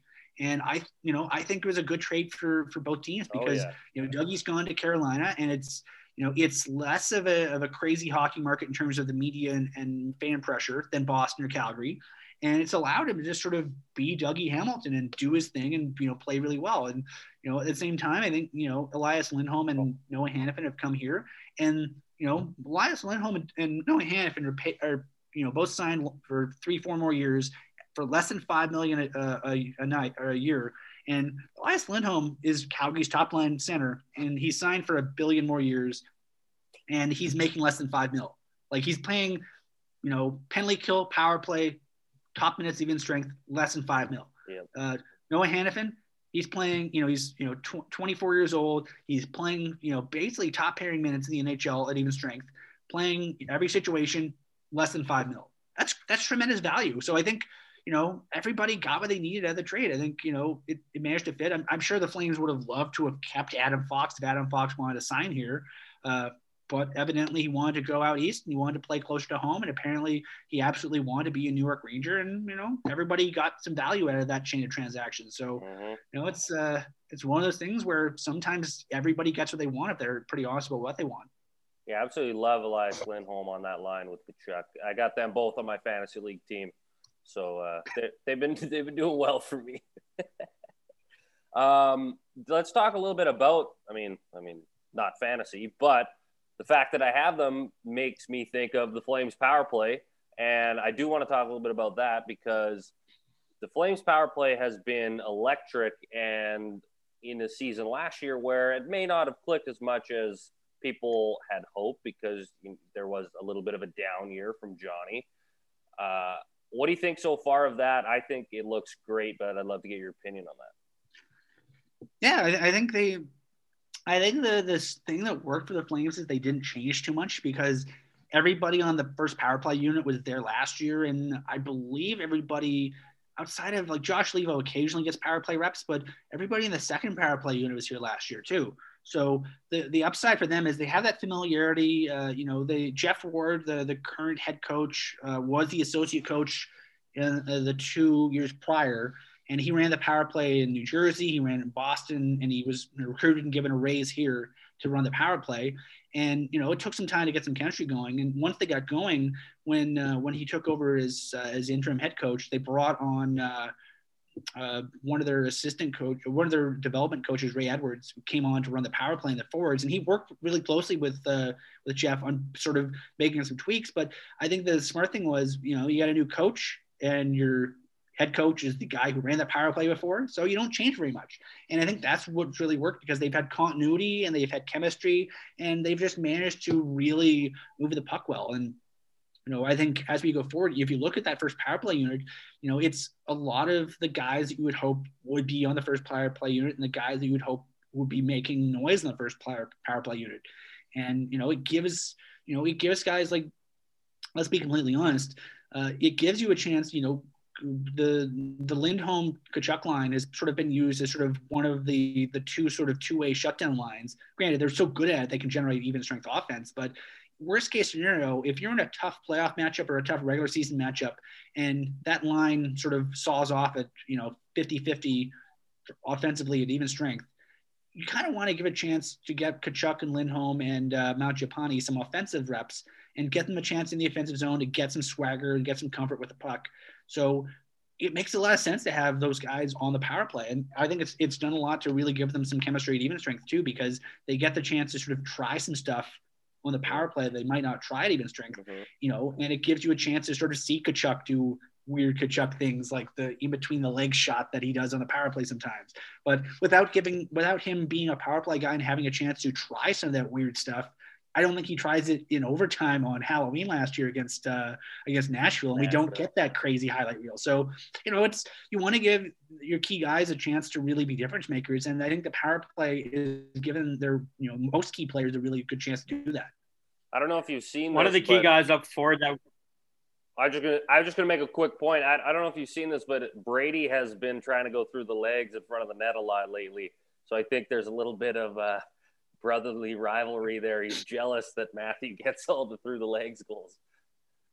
Brady's so good. He's oh yeah. I he's just Ottawa is going to be very good in a few years if they just sort of keep accumulating guys. I think I think the challenge for Ottawa is the thing that I think was good for Calgary during the rebuild years is Treliving basically went through and the guys he kept, they built a team around Giordano and Backlund in terms of being sort of the, the the veterans, the culture guys, the guys who sort of taught the young players how to be NHL players. They kept Matt Stajan for a long time, you know, and Matty Stajan was expensive for what he was, but part of his gig was he was being paid to not only be a, a good third, fourth line center, to also be the guy that could teach Sam Bennett how to be an NHLer, or the guy who can teach, you know, Sean Monahan how to be an NHLer, and Andrew Mangiapane and all those guys. So you know, it's I, I think it worked. And I think with Ottawa, I think you had to look at, you know, what worked in Calgary and what worked in some other teams that managed to successfully rebuild and go, okay, who are your pillars going to be and who's going to teach, you know, math, who's going to teach Brady Tkachuk how to go from being good to great. Mm-hmm. And I, th- I think if they can find the right guys to build around, I think that could be a really, really interesting team for years to come. We will get back to that interview with our Flames analyst, Ryan Pike, in just a moment, but I'm going to talk to you quickly about my favorite rum from my favorite distillery, Latitude 55, located in Grande Prairie, Alberta. Latitude 55 is rooted in a collaborative love for finely crafted spirits and pride in the place we all call home, which is beautiful northwestern Alberta, Grande Prairie area and we're going to talk a little bit about a nice little scenic place we have up in the area. And they, in fact, named their rum after this place. But they create every spirit with local grains and botanicals and look to the community to find inspiration for unique quality flavors. Every single bottle from Latitude 55 is created with hard work and passion. Have you ever wanted to drink a true spice rum? I know I have. I drink that Captain Morgan stuff. That ain't true. That's not true. That's that's quickly distilled. They bottle that stuff in about 10 minutes. Look, you got to look no further because you'll find Kakwa rum. Inspired by the Kakwa Falls south of Grande Prairie, Alberta, it is a product you will crave. This dark brown spirit is molasses based and is aged in whiskey bourbon, bourbon barrels for over a year. That's how you know it's a true spice rum. They age it for a year. There's no way those guys over Captain Morgan's are aging their Captain Morgan's for a year. That ain't happening. It's not a true spice rum. The only true spice rum you're getting right now is Kakwa rum. The oak smells and the smooth taste make this a perfect cocktail. Everything about this product supports local from the handcrafted product made right here in Alberta to this spectacular logo hand created by local Canadian artist Robbie Craig. Ask your local retailer for Kakwa rum today so you can enjoy it your way. And if they don't have it, like we always say, ask them to bring it in. You will not be disappointed with this Kakwa rum. I'm telling you right now. Take this is my from my mouth to your ears. You will not be disappointed with Kakwa rum. Go get yourself a bottle. Thank you. We will now send it back to our man Ryan Pike to talk a little bit more about the Calgary Flames. Yeah, no, definitely can be. I, I love the new uniforms. I think that also helps them uh, be a lot better at hockey, just wearing those uniforms. Um, but the guy that we haven't talked too much about, we've mentioned his name a couple times so far, but um, Johnny Gaudreau, he had a bit of, I guess, what you would call a down year last year. Um, I think he was healthy scratch maybe a couple games, and I mean, I don't know if it was more just online chatter, of people, you know, wanting to move on from Johnny Gaudreau. Um, but it seems that from the outside looking in, that the beginning of this season, he's kind of had a bit of a, you know much better start um, offensively at least. What do you think uh, happened with Johnny Gaudreau last year? Was it just kind of a, you know the pressure of being in a city like Calgary where everyone's talking about you and it kind of just gets in your head, or was it just you know a slump year and yeah? I uh, he he's always seemed to be the kind of guy who loves the pressure though. I mean, you know, he played college hockey in Boston College, and you know, if wow. if you want to go hide under a rock and just play hockey, you do not go to Boston College. Boston College because Jerry York was the coach and Cam Atkinson and had success there, and he went and you know they almost won a national championship, and he you know he was a really great college player for years. He won the Hobey Baker. He, mm-hmm. you know, he went to the World Juniors. He was a really great player for one of the one of the tournaments they played in. Uh, he, you know, he won a championship, I believe, in the World Juniors. He comes to Calgary, and you know, a lot of players really like coming. You know, there, there's a lot of players who have two minds of Canadian markets because with Canadian markets, uh, you know, hockey's everything. So if you're doing well, people love you. If you're not doing well, people, you know, they don't really want to have much to do with you. But if you're someone who loves hockey and loves to play hockey, like you know, like Johnny Gaudreau does, you really like being in a hockey market. So I think this is just me. I'm going to be armchair psychologist for a second. So here's what I think would happen. So the the Flames perpetually have been sort of like Charlie Brown with a football, where you know, 19, you know, the, they had a, a tremendous hockey club throughout the 1980s only won Stanley Cup because you had Edmonton. Okay. Mm. And then after they got out of the hump in, you know, the early 90s, the Canadian dollar hammered the Flames. You know, the, the dollar tanked, you know, in the, in the late 80s, early 90s. And so they couldn't afford to keep the team together. They had to gradually strip it down. When you're trading players away because of economic pressures, you tend not to get good value. So the Flames went from being a perpetual contender to being, eh, kind of, they were, they were okay very quickly because they, they, didn't get a lot of value for their players. Mm-hmm. And then, you know, throughout, if you look at throughout the 90s, like, you know, the Flames draft Trevor Kidd in the first round. Oh no, the other guy they the other goalie drafted in the first round is Marty Brodeur. He turns into a hockey Hall of Famer, and Trevor Kidd turns out to be a good but not great NHL goaltender.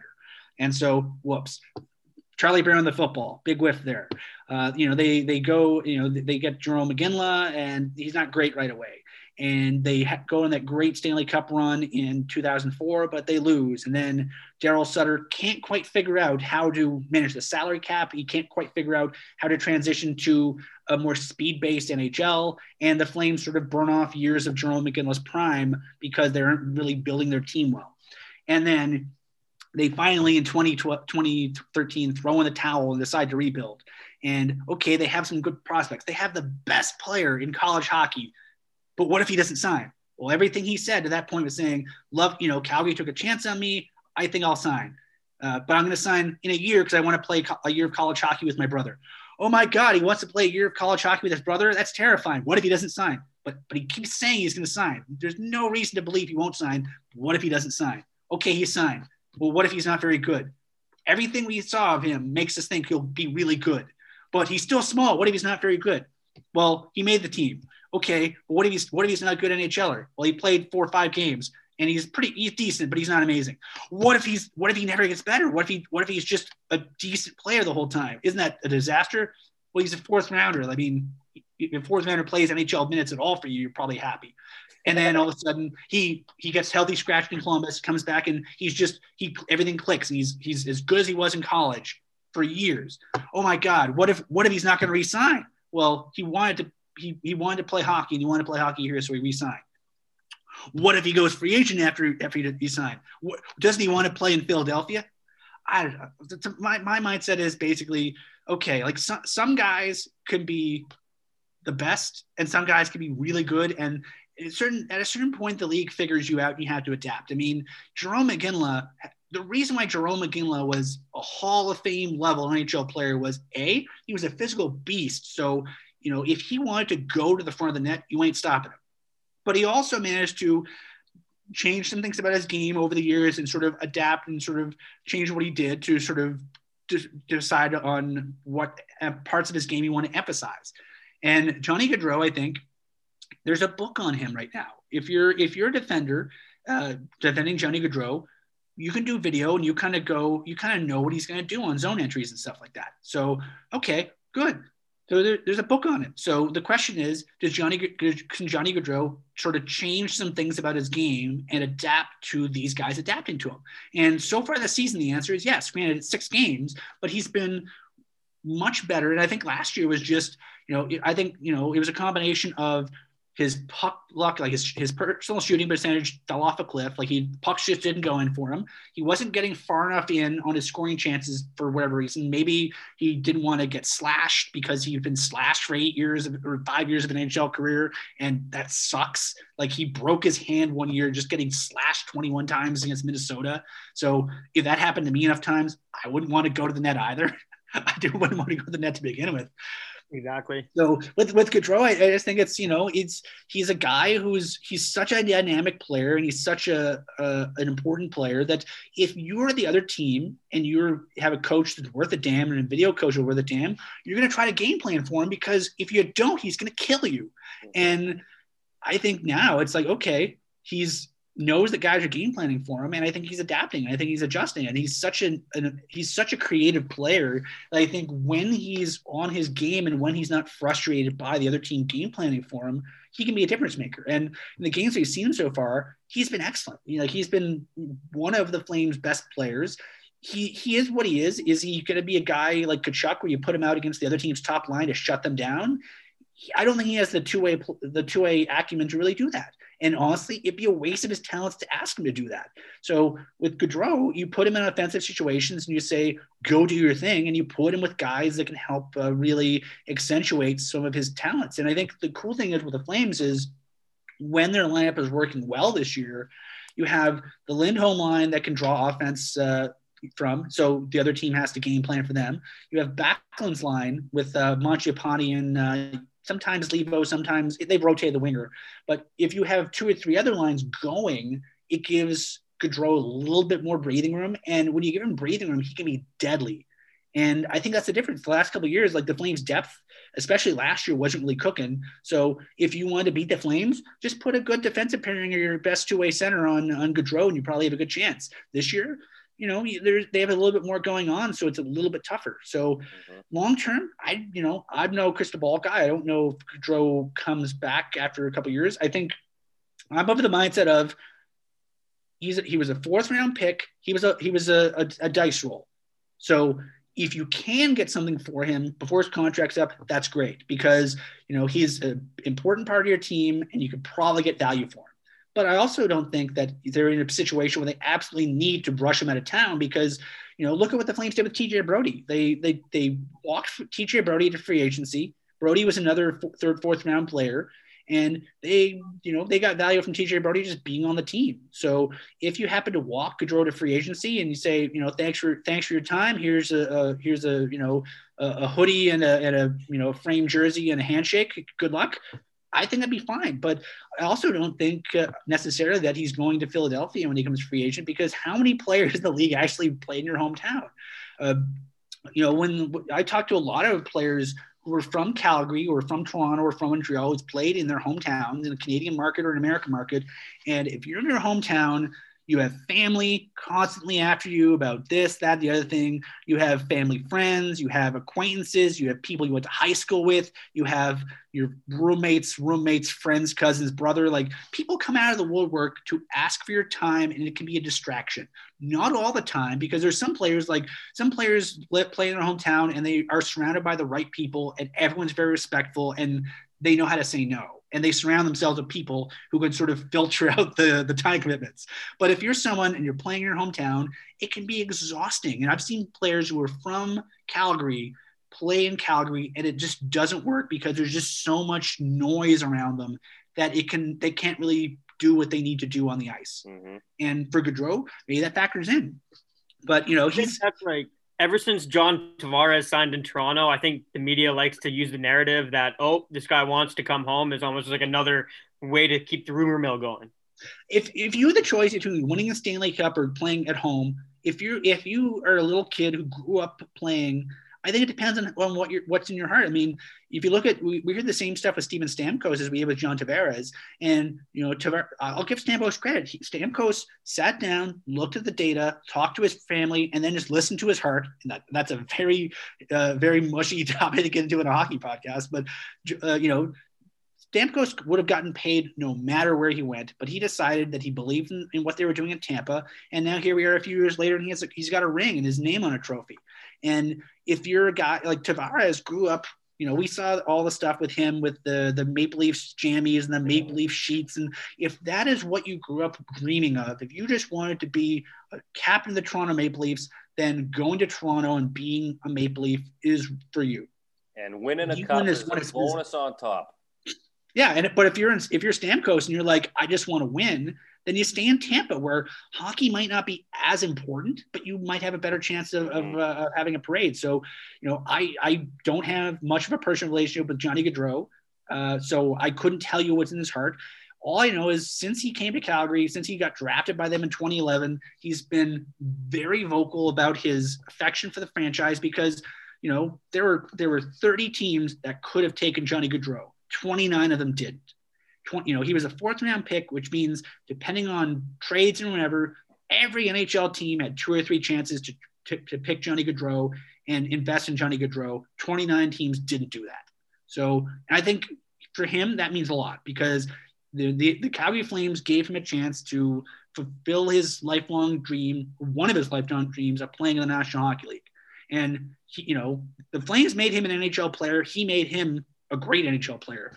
So I think it'll just be a determination for him in a couple of years of, you know, what what does he want? What what what what can he do? And what kind of cap situation are the Flames in? Because that same summer, I mean, summer of 2021, the Flames have Mangiapane up, the Flames have Gaudreau up, the Flames have Tkachuk up, uh, the the Flames have Giordano up. So they're going to have to make some decisions, uh, and somebody might not. Someone will have to take a discount, or someone's going to have to play somewhere else is uh when I look at a guy like Sean Monahan, is he is he like the captain in waiting type of deal um in Calgary, or do you think there's another guy you think that would be in line for that position?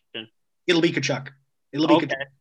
Um, Tkachuk is basically what what uh, Jarome Iginla was in Jarome Iginla's mid 20s, where I think Iginla didn't become captain in Calgary until he was about 27, 28. Uh, Craig Conroy stepped down as captain, and they gave it to Giordano and or, or they gave it to Iginla in 20, 20, 2003, and they won a Stanley Cup, or they came within a goal of winning the Stanley Cup. So that was a pretty good bet for them. And so, you know, the Flames are very, the Flames franchise is very respectful of, of Giordano, and I think, you know, much like I said earlier, Giordano is going to be the captain for as long as Giordano wants to be the captain. But as soon as Giordano decides he doesn't want to be captain anymore, they'll be putting a C on Matthew Tkachuk's chest. Hmm. And do you think that's? Uh, I mean, obviously, because we haven't really talked, I guess, much about Tkachuk, but he's obviously quite the polarizing figure in the league. Um, you know, we see the incident with Jake Muzzin the other night. Um, we see him just kind of getting in the grills with everyone a little bit. And I mean, if you ask any, you know, same thing with Brad Marchand. If you ask everybody in the league, they hate Brad Marchand, but if he's on your team, you love him. Um, is Matthew Tkachuk as much as everybody hates him and they probably don't even think he's a leader, what do you think makes Matthew Tkachuk like that next captain in waiting for someone who's obviously covers Calgary and um, kind of sees what this guy is?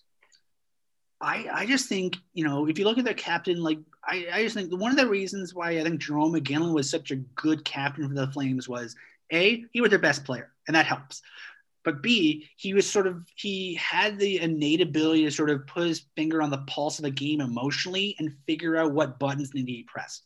I mean, do you want your best player fighting three, four, five times in a Stanley Cup run? Probably not, because he scores goals with his hands, and the idea of Jarome Iginla breaking his hand is terrifying. He did it one year uh, uh, in late in the season, and that ended up starting David Moss's NHL career. But if you're if you're the Flames, you also look at your captain. You go, that's the guy who's going to do what need to be done to you know to lead the way and to basically say to the team, here is how invested you need to be. Here is how clued in you need to be, and here's how you need to play. And so for for Tkachuk, I think he nails the emotionality of it because if you look at the the most important games that they played, and if you look at how they played in the playoffs uh, last uh, in the summer, you know he was the emotional leader against Winnipeg. He figured out what buttons to press, how to play, where to play, and when to get physical, when to not engage. And they just like Winnipeg, you know, even before the, uh, the before uh, the the Jets lost a couple players in that first game, I didn't think the Jets were all that good because I just thought they were sort of back on their heels a bit because they couldn't figure out Tkachuk. And against Dallas, like the the Flames were completely lost against Dallas after Tkachuk had that concussion because they didn't really have not only his talent but his ability to sort of regulate the emotion level of the game. And so so far this season, the games where Tkachuk has been sort of the the emotional focal point. And if you look at the last few seasons, I mean, you know, the the games against Edmonton are probably the best example. He mm-hmm. in the last two or three seasons, he has suckered Zach Kassian into taking 35 minutes in penalties against him. And they were directly res- related to the go ahead goals for the Flames and the Flames getting standing points and making the playoffs both those seasons. So for for Tkachuk, I just think he's the he's the emotional heart and soul of the team to the point where I think you he's he basically I don't think at this point he needs the C, but I think he'll earn the C by the time he's done. Yeah, you think that's annoying for a guy like Sean Monahan, who I think probably before Tkachuk came in, I think people thought he might have been the next kind of leader in waiting. He seems obviously like um, a guy that's pretty respected in the room. Yeah, again, I, I I think Monahan's just very much a go with the flow kind of guy. Like he's he's a vocal guy. He's kind of quiet to the media, but all all indications are he's pretty vocal in the room. And he's sort of more of a lead by example kind of guy. Whereas you know Tkachuk's more of a raw raw kind of guy. And I think you need kind of I think you need both depending on the leadership and the composition of your team. But uh, I don't think Monahan will be particularly offended when it happens. I mean, you know, Michael Backlund's been with the Flames, you know, longer than anyone but but uh, Giordano, and you know he shares a, an alternate captain's day with Tkachuk. Do you think uh, Backlund's very chapped about sharing a letter with somebody? I don't think he really cares because you know he's. I think he knows what his role is on the team. Uh, Matty Stajan never wore a letter for the Flames outside of you know as an injury replacement guy. But you know, there's some guys that need letters uh, or need particular letters to be leaders, and some guys that don't. And I think you need sort of a mixture of both of them. Mm-hmm. And you also look at like uh, look the Blues, for example, named O'Reilly uh, captain this year, with Tarasenko making the comment of, "Yeah, there are other guys here that maybe could have been captain as well, but none of us are particularly upset about it. O'Reilly's going to be a great captain too."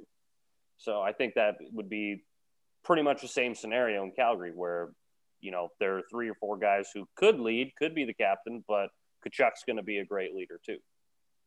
Yeah, and I think a lot of teams now are sort of doing leadership by committee. I mean, if you look at the Flames now, like Chris Tanev could credibly wear an A in Calgary, but he doesn't because he doesn't need to. Um, you know, they have some other guys like Milan Lucic is, you know, a very big part of the Flames locker room. He doesn't wear a letter. He doesn't need to. So I think you need kind of both, and I think you know when the, when you're going and building a team, I think you need kind of need to know a lot of the challenges of building a hockey club now are sort of about knowing people's personalities. And if you look at the way drafting has changed last even last five years, I think teams are doing a lot more uh, focus on okay, how is this guy in the room when things are going good? How are this, how is this guy in the room when things are going bad? And what do we need from him to make him a valuable part of the team? So I think they've gotten some good uh, they've done a good job sort of building up that leadership core. And I think uh, I think it's it's paid dividends so far, but it's it, you know we'll see how it, they keep developing it. Absolutely. And I got I got one last question. Um, so obviously we had the Flames had a bit of a slow start to the season. What do they got to do to turn around? And what do you what is your expectation for the rest of the season going forward? I'll do the second part first. I think the Flames will be they're always I think they're going to be a team that's sort of gonna be in the playoff mix to the bitter end. It's just sort of how they're wired. They're uh, I don't think they're a shoe in playoff team, but I think they end up squeaking into like the third or fourth uh, spot in the division only because I think they have too much talent not to. Mm-hmm. Uh, you know, and their goaltending is good enough that they're going to steal be able to steal games down the stretch. But I think I think the big challenge for them is consistency has always been a big thing for them where you know they they've had you know the, the last uh, since 2013, I was checking on NHL.com about this because uh, Hailey Salvian of The Athletic wrote about uh, the Flames giving up first goals in one of her columns recently. And so I looked up on NHL.com. Okay, since since 2013, like when this era of the Flames started, how often do they lead in games? How often do they give up the first goal? And the short answer is they don't need a lot. They're they're usually chasing, and you know I think they're fourth or fifth in the league in terms of uh, you know getting scored on first or trailing after the first period. So they're they're just a team that's sort of a bit reactive in terms of how they play. They tend to sort of you know build slowly their game. They play sort of decent but not great first periods, and then they sort of snowball from there. Uh, and so I think for the Flames, if they can just be a bit less reactive, sort of, you know, put their put their stamp on the games a bit more early on in games, I think they'll be a lot better. Uh, but you know they're, they're, they're a team where you know they, they have so much talent that it's hard for them to be completely out of games. And it's only when you know they play absolute clunkers or have terrible puck luck. Like being that game you know we're recording this on friday.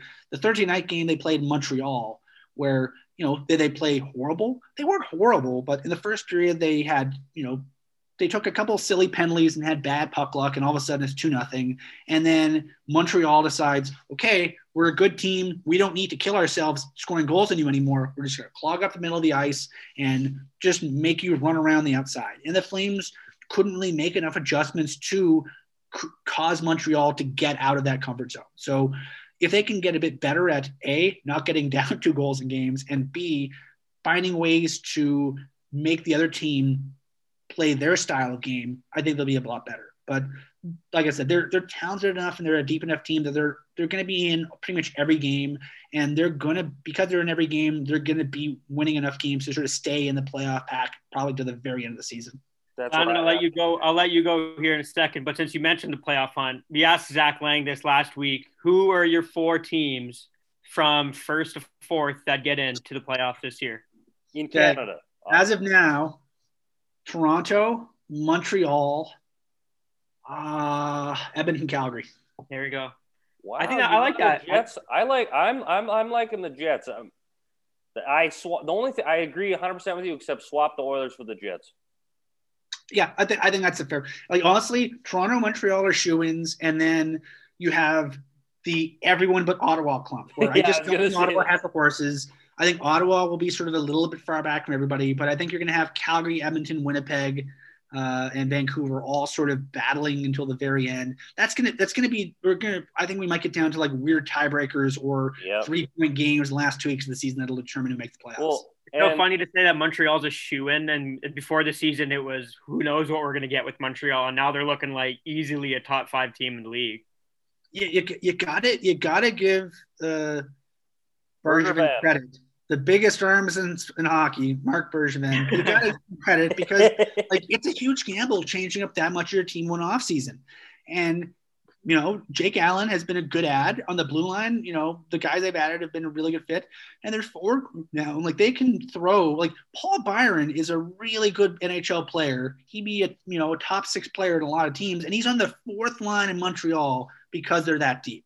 Like that's that's incredibly impressive. So they made a lot of smart gambles, and so far it works. Like you know, it's it's a marathon, not a sprint.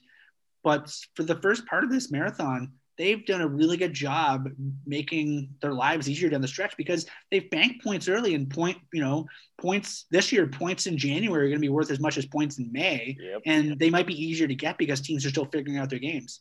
Well, and the, the other thing for Montreal is they got the, those three young kids have all stepped into their roles very well Romanov, Kotkaniemi, and, and Suzuki. So that's a huge bonus for Montreal. Romanov is a beast. Like he's mm-hmm. one of the he's gonna get Calder votes. Like he's gonna get a lot of Calder votes from people in this division who see him a lot because he's just he just thinks the game really well. He doesn't seem like he's he hasn't played before. He just fits. And mm-hmm. you know, if if you're a GM and you can find guys like that, whether you know they the rookies or just free agents, if you can find guys that sort of fit with the way you want to play the game, it makes it so much easier. Because now, like if you're in Montreal, you don't have a third pair that's sort of a, a, a shift that you get to have some breathing room. Because you got Romanov coming at you.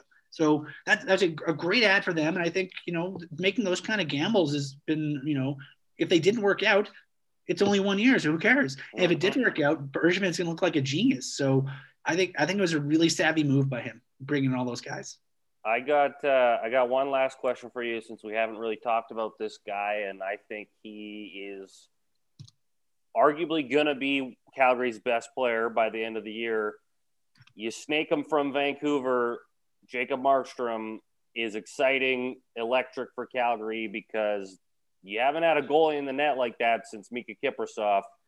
And I really hope there's a kid when they can have fans back in the stands that starts pretending to be Markstrom, like the kid who used to pretend to be Kiprusoff.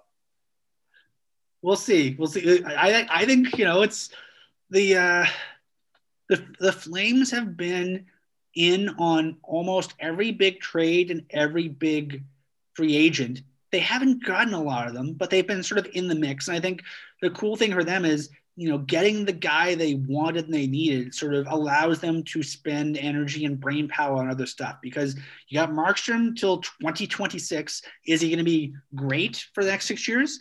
I don't think so. I don't think that contract's going to age particularly well in the last two seasons of it, simply because, you know, at some point, Father Time catches up. But Markstrom is such a savvy player and he's such a calming influence that he makes everybody in front of him calmer and better mm-hmm. because they don't have to freak out about well, what if the first shot goes in like they have with previous goaltenders. So he's, you know, it's it's a lot of money to pay, but so far, I mean, all indications are they're going to get some value for him the, at least the first few years of the deal. And it, I mean, I've heard you heard hear things too about how like Elias Pettersson in Vancouver leaned on Markstrom as a vet last year as someone to you know kind of be that calming presence. And I think a lot of guys in Vancouver are probably now like really missing that sort of presence in the locker room. And I think maybe that's something Jacob Markstrom is bringing in Calgary. Not that they didn't have that chemistry because I think they did already in Calgary, but I think that he could probably fit right into a group like that. Yeah, and the fact is, like the Flames, I think right now have like five or six Swedes on their on their lineup. Uh, I think Nordstrom and uh, Elias uh, Lindholm are from the same town in Sweden as uh, as Marcus or Markstrom is, so they all grew up oh, together. Oh, wow! And the Flames have you know a bunch of guys in the system who are from Sweden. Like they they've you know they've when when you know they've had a whole crew of Swedes last three four years and it's you know it, it brings it allows guys to come in and just sort of fit. I mean, if you're if you're Markstrom, like any other team, you might be a little bit worried about how you're going to fit. You know, am I am I going to have friends? Am, you know, where am I going to stay? Is my, you know is my is my family going to be okay in the city? But if you're the Flames, you're like you know you sign and then ten minutes later you have Lindholm and Backlund calling you, trying to figure out, telling you where to live and what to eat and where to go and those kind of things. And it just it just calms things down for you. So I think that's a big thing of it. But yeah, it's so far he's fit like a glove. He's, he seems like you know, as weird as it is to see Markstrom in in, uh, in red and gold, it seems like he's been in a sweater forever because he just seems like he fits so well. And even if the contract does turn out to be bad, I don't think it really matters at the end of the day because you snaked him from the Oilers at the last second. So who cares, right? That's hey, if they were if they were happy about getting Kris Versteeg away from the Oilers, um, I think they were tickled pink about getting a guy who all respected Kris Versteeg, who, who's a tremendous human being. I think they I think Markstrom is a little bit more impactful for them. Speaking of the red and gold, what's your opinion on the full retro? Or did you like the old flag sweaters? I hated the flags. That's my own opinion. The the full retro is probably the most gorgeous set of jerseys in the league honorable mentions to the Leafs and the Habs, who just have like they they have classic jerseys home and away. Uh, but the, the Flames going full retro, I mean, it makes sense. It's yep. and I think they're probably going to stay full retro at least until they move into the new building. I love yeah, it. I, I love I love a look. Definitely and one of the top looks in the league. I agree. A- adding Blasty in there is just even better. Oh yeah, they they they're, let's this way. They're not going poor making Blasty. No, absolutely exactly. not. I went to uh, I went to Banff the other weekend, and I I literally saw six reverse retro blasty jerseys on on the outdoor rink, and I was like, wow, this is flying off the shelves in Calgary. Perfect. All right, Ryan. Well, we, we, we can't thank you enough for coming on. It was a pleasure chatting with you, and it was a pleasure meeting you. Um, hopefully, mid-season or closer towards the playoffs, we can we can do this again and see how uh, Calgary has adapted throughout the season. But yeah, no, we can't thank you enough for coming on. Thanks for having me, guys. It was, it was fun. Awesome. Thanks, Ryan. Cool. Bye, guys. All right. That was our interview with Ryan Pike. Thanks again for coming on. The Gio lover, the Giordano lover. I know a lot of our Flame fan listeners will enjoy listening to that one. He does. He knows his stuff. Um, hey, he votes on the Masterton every year. That's uh that's when you know you're you're making it.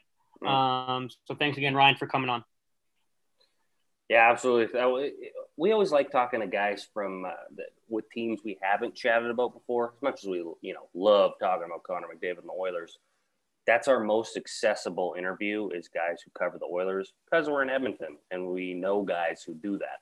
So when we can get guys who cover, you know, the Flames, maybe we can get a guy who covers the Leafs. Who knows? We had a guy who covered the Jets. It's always fun for us. Uh, Piker was wow. That, that guy is very knowledgeable on the Calgary Flames. I guess if you do that for your job, you're going to start being really knowledgeable. But either way, I was just like, dude, how are you pulling this stuff out of the back of your mind with like no notes? It was crazy. But either way, it was good. Hope you guys enjoyed that. And we're going to transition now into quickly. We're not going to go too in depth. A little A list fantasy league update. Um, me and Dalen, I believe, are both one and one right now. Are you one and one? I'm one and one. Yeah, yeah, I'm one and one now. I got a big win against Ogie Oglethorpe, my dad last week. Um, that was huge to bring bring me to one and one. I'm taking on Kramer right now, and he's beating me by about 12 points heading into to the last day. Um, I got some big boys that are playing though. I got Eichel in, I got Rantanen in, I got Landeskog in, Klingberg. So hopefully, uh, hopefully the boys can fire it up good for me. Um, because I'm gonna need all the help I can get.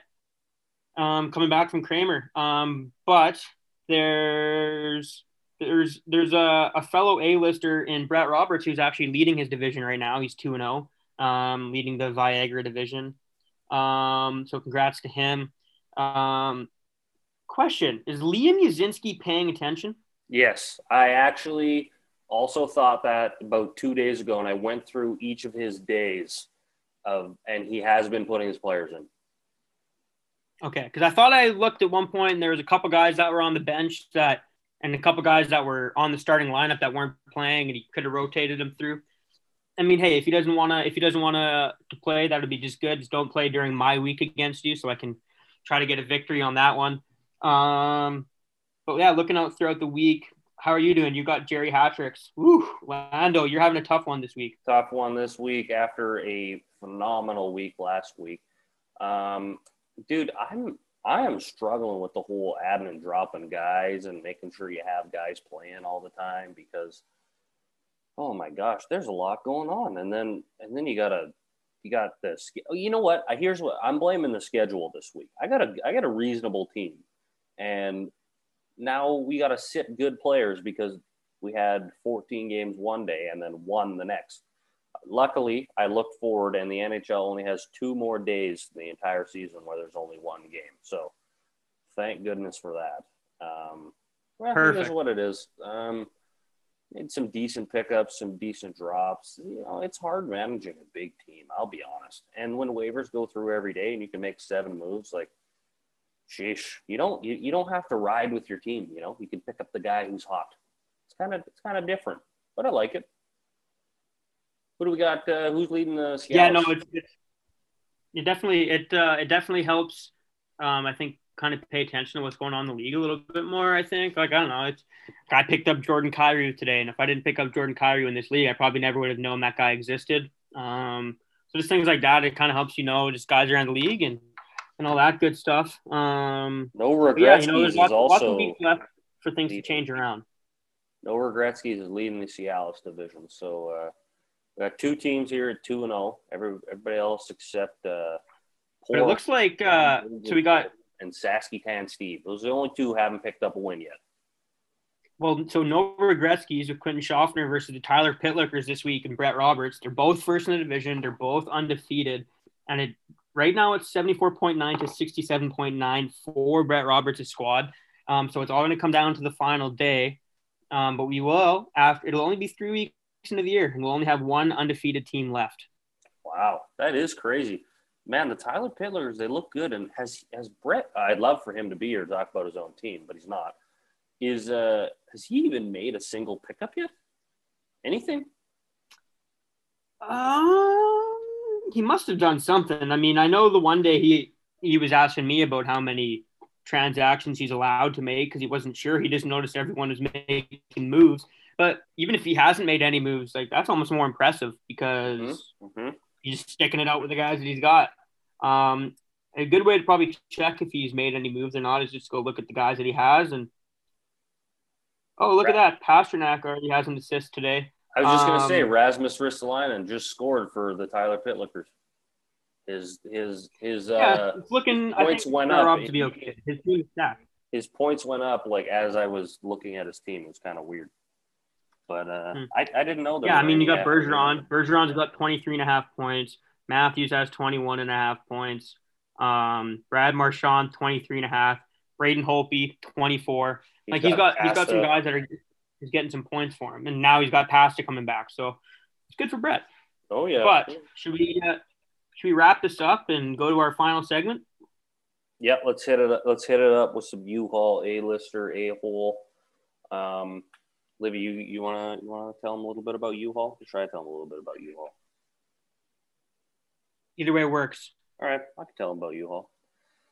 U-Haul. You know, do you think that you look at the name U-Haul. What do you you know? Immediately know what they do. You know, you know they you haul, I haul, we haul. Yeah, you know they haul stuff right away. But did you know that if you're looking for trucks, trailers, storage, U-box containers, or moving supplies, founded in 1945, U-Haul is your one-stop shop for do-it-yourself moving and self-storage. U-Haul rental trucks are specifically engineered from the ground up to assist moving families, not freight. So don't be hauling your tractors around with a U-Haul truck. We're, we're putting couches in a U-Haul. You know, we're putting tables, families, bedding, families. They're, they're families moving, in that U-Haul. Exactly. Their moving trucks have more safety features than other moving trucks in the industry, including gentle ride suspension and high visibility mirrors to assist the driver. Whether you are moving a small apartment or a large four bedroom house, U-Haul Truck Rentals in Grande Prairie, Alberta will provide you with the moving truck rental you need to get from point A to point B. They are home of the $19.95 rental truck. So choose U-Haul to find the perfect size moving truck. The perfect size moving truck to assist with your move. That was almost flawless until I botched it at the last second. Had too many uh, TK IPAs today. Yeah, too many early Sunday morning TK IPAs. All right, who you got? Uh, I'll go. All right. I mean, I got. Um, I'll go first. My. Or you go. You know, you go. I don't think I don't think we'll have the same A hole, but I think it's possible that we have the same A lister. So I'll do my A lister first. Um, I mean, we already talked about him. we already talked about him once today. It's just a quick one. I won't go over too much. But Matt Stafford is my A lister. Just having him being able to go to the Rams and be on a good squad is is just exciting for him. He's been on the Lions his whole career. I don't think they've been to the playoffs once. Um, he's put up Hall of Fame type numbers on a real trash team. So he is my A list for the fact that he finally gets a shot to be with a good team, and it's exciting. All right, all right. My uh, my A lister this week gonna go back to the Toronto Maple Leafs. I'm gonna hit it with uh, an Auston Matthews, and uh, you might be wondering, well, he's always good. Like, what makes him an A lister this week? Well, I saw a little Twitter stat about uh, Connor McDavid, Auston Matthews, and this is an advanced statistic. I'm still trying to learn those, but his uh, goals per 60 minutes even strength. Auston Matthews is ranked second in the last four years of NHL play. You want to know where Connor McDavid ranks? Fifth. So there you have it. Auston Matthews better than Connor McDavid in yet another category. Always will be. Matthews is the GOAT. That's why he's my A-lister. Who you got for A-hole? Yeah, I couldn't agree with that statement more. Really, I know we talked about how good McDavid was earlier today, but uh, he seems to me like he might be on his way out of the league. He's kind of a bust, and we don't like him. Um, a hole. My a hole is is a is a sports columnist for the Toronto Sun. Um, a lot of people know his name. His name is Steve Simmons. He's pretty. What He's known he for uh, leaking the fact. Well, he's known. Well, I just want you know give an update here. Steve Simmons is the guy who's known for basically shitting on the Toronto Maple Leafs absolutely anytime he gets. Um, he leaked the COVID. The Auston Matthews got COVID. He leaked that when everyone else in the league seemed to have a bit of a sense of privacy in terms of that. I mean, now it's different. You know, people get announced when they get COVID. It is what it is. Um, but he kind of set the standard for being a scum scumbag reporter. And like last night, he's just he's taken unsolicited shots at the Leafs again. I mean, obviously, some people don't like the jerseys. I get that. But, you know, he always seems to go out of his way to kind of shit talk the Leafs. And this one is brutal Leafs jerseys. You can barely read the numbers. 20, 30 minutes later. Um, the power of the fancy new Leaf uniforms last night. It made Alexander Barabanov more invisible than usual. Like, dude, you like people hate you and you just continue to make like these comments And then when people respond to you being like, dude, we hate you, he's just like, well, I'm just, I'm a reporter. I'm doing my job. You don't realize like all these people hate you. Why do you got to keep making provocative comments? I know that's just what people do, and that's just kind of how they stay relevant. But I mean, there's a reason Steve Simmons has nothing to do with TSN anymore. They don't want that scumbag around TSN anymore. Mm-hmm. Um, not got much. I had to unfollow him like a few months ago too. I was tired of seeing his junk on there. Um, but I feel like at some point in my life, I needed to make Steve Simmons my a hole of the week, and this was perfect time to do it. The uh, yeah, I don't understand why he always does that, but I, I will be honest. Uh, I don't know why we're dressing Barabanov. Oh, he's terrible. Let's put in Tyler Boyd or Joey Anderson. Give him a shot because Tyler Boyd should stay in. Mm-hmm, I agree. He is. But he played well for the games that he was in. I do think Tyler Boyd did he play for the Flames? Did Tyler Boyd ever play for the Flames? He just sounds like a name for the Calgary Flames. Yeah, that does sound like a, a name that would play for the Calgary Flames. Yeah, no, it doesn't make a whole lot of sense. I'll tell you in about two seconds here. Just uh, plug someone. Doesn't mean like I don't know. Like the Flames have those type of guys. They have. They oh. had David Moss. Tyler had, Boyd is American um, football wide receiver. Okay, Tyler Boyd hockey. All right, here we go. Tyler Boyd. Wait, no, this isn't the right guy. Is his name even Tyler Boyd? Tyler Boyd is the Cincinnati Bengals. That's what I said. Travis Boyd. Oh my gosh. He played for the Capitals. Okay. Oh yeah, he was a center, fourth line center for them. I remember that. I don't know. I could be spewing things, but Tyler Boyd just sounds like a Calgary Flame type of hockey player. That's it. He's only played for the Capitals. He had 20 points in 50 games one year for the Capitals. That's pretty good. All right, actually, he's, he's actually a Stanley Cup champion. Fun fact. Hmm, bringing some bringing some veteran leadership into the locker room. Although I don't know if he got his name on the cup because I don't think he played enough games. That's sad. Sad for him. Oh well. Um, my a hole this week, and I hate to do this, but uh, my a hole this week is myself, and uh, I'll tell you why. Well, I actually have a couple reasons. I have not been able to motivate myself to do any sort of schoolwork. So that is just, come on, man, pick yourself up, do some work, and stop being an a hole. Second of all, keep yourself accountable like the CNG Rebels do. Exactly, exactly. You know what? That's the issue. I should have been playing with the CNG Rebels. I'd be accountable to be doing my schoolwork right now. My other reason is because I have not shut up about the thousand follower thing on Twitter, and I don't think people actually give a shit. So uh, I should probably stop talking about that. So that's why I'm labeling myself an a hole. Hey, I think I think your thousand followers is pretty lit. So yeah, well, you're also a Twitter guy. I feel like most Twitter guys would get it, but I'm telling people who aren't actually Twitter people, and they're like, "Dude, I don't care," and I'm like, "Yeah, I should really stop talking about myself." You know, take a take a note from hey, me. but when you take a note from me, listeners, stop talking about yourselves, or you're going to be the next a hole on on the A list podcast. Couldn't have said it better myself, Landon. Yep. Sometimes. No, I got, I got, I got nothing. I think that pretty much does it for.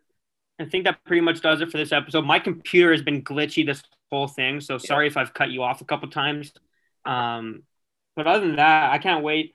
I can't wait. One day we'll we'll get some some microphones that sound good, and some I'll get some Wi-Fi that that is not sketchy, and we'll we'll get to the big league soon enough. But um, no, I got nothing else. Thanks again for listening.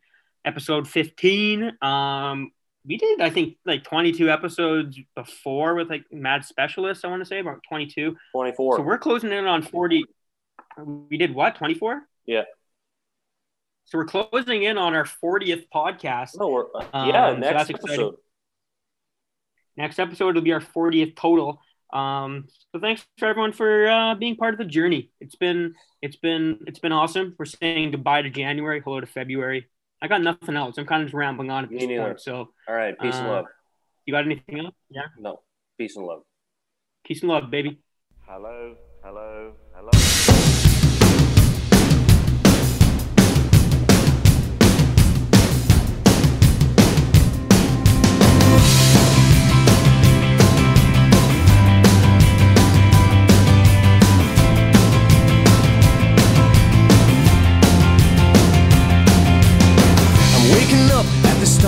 the end of the world, but it's feeling just like every other morning before.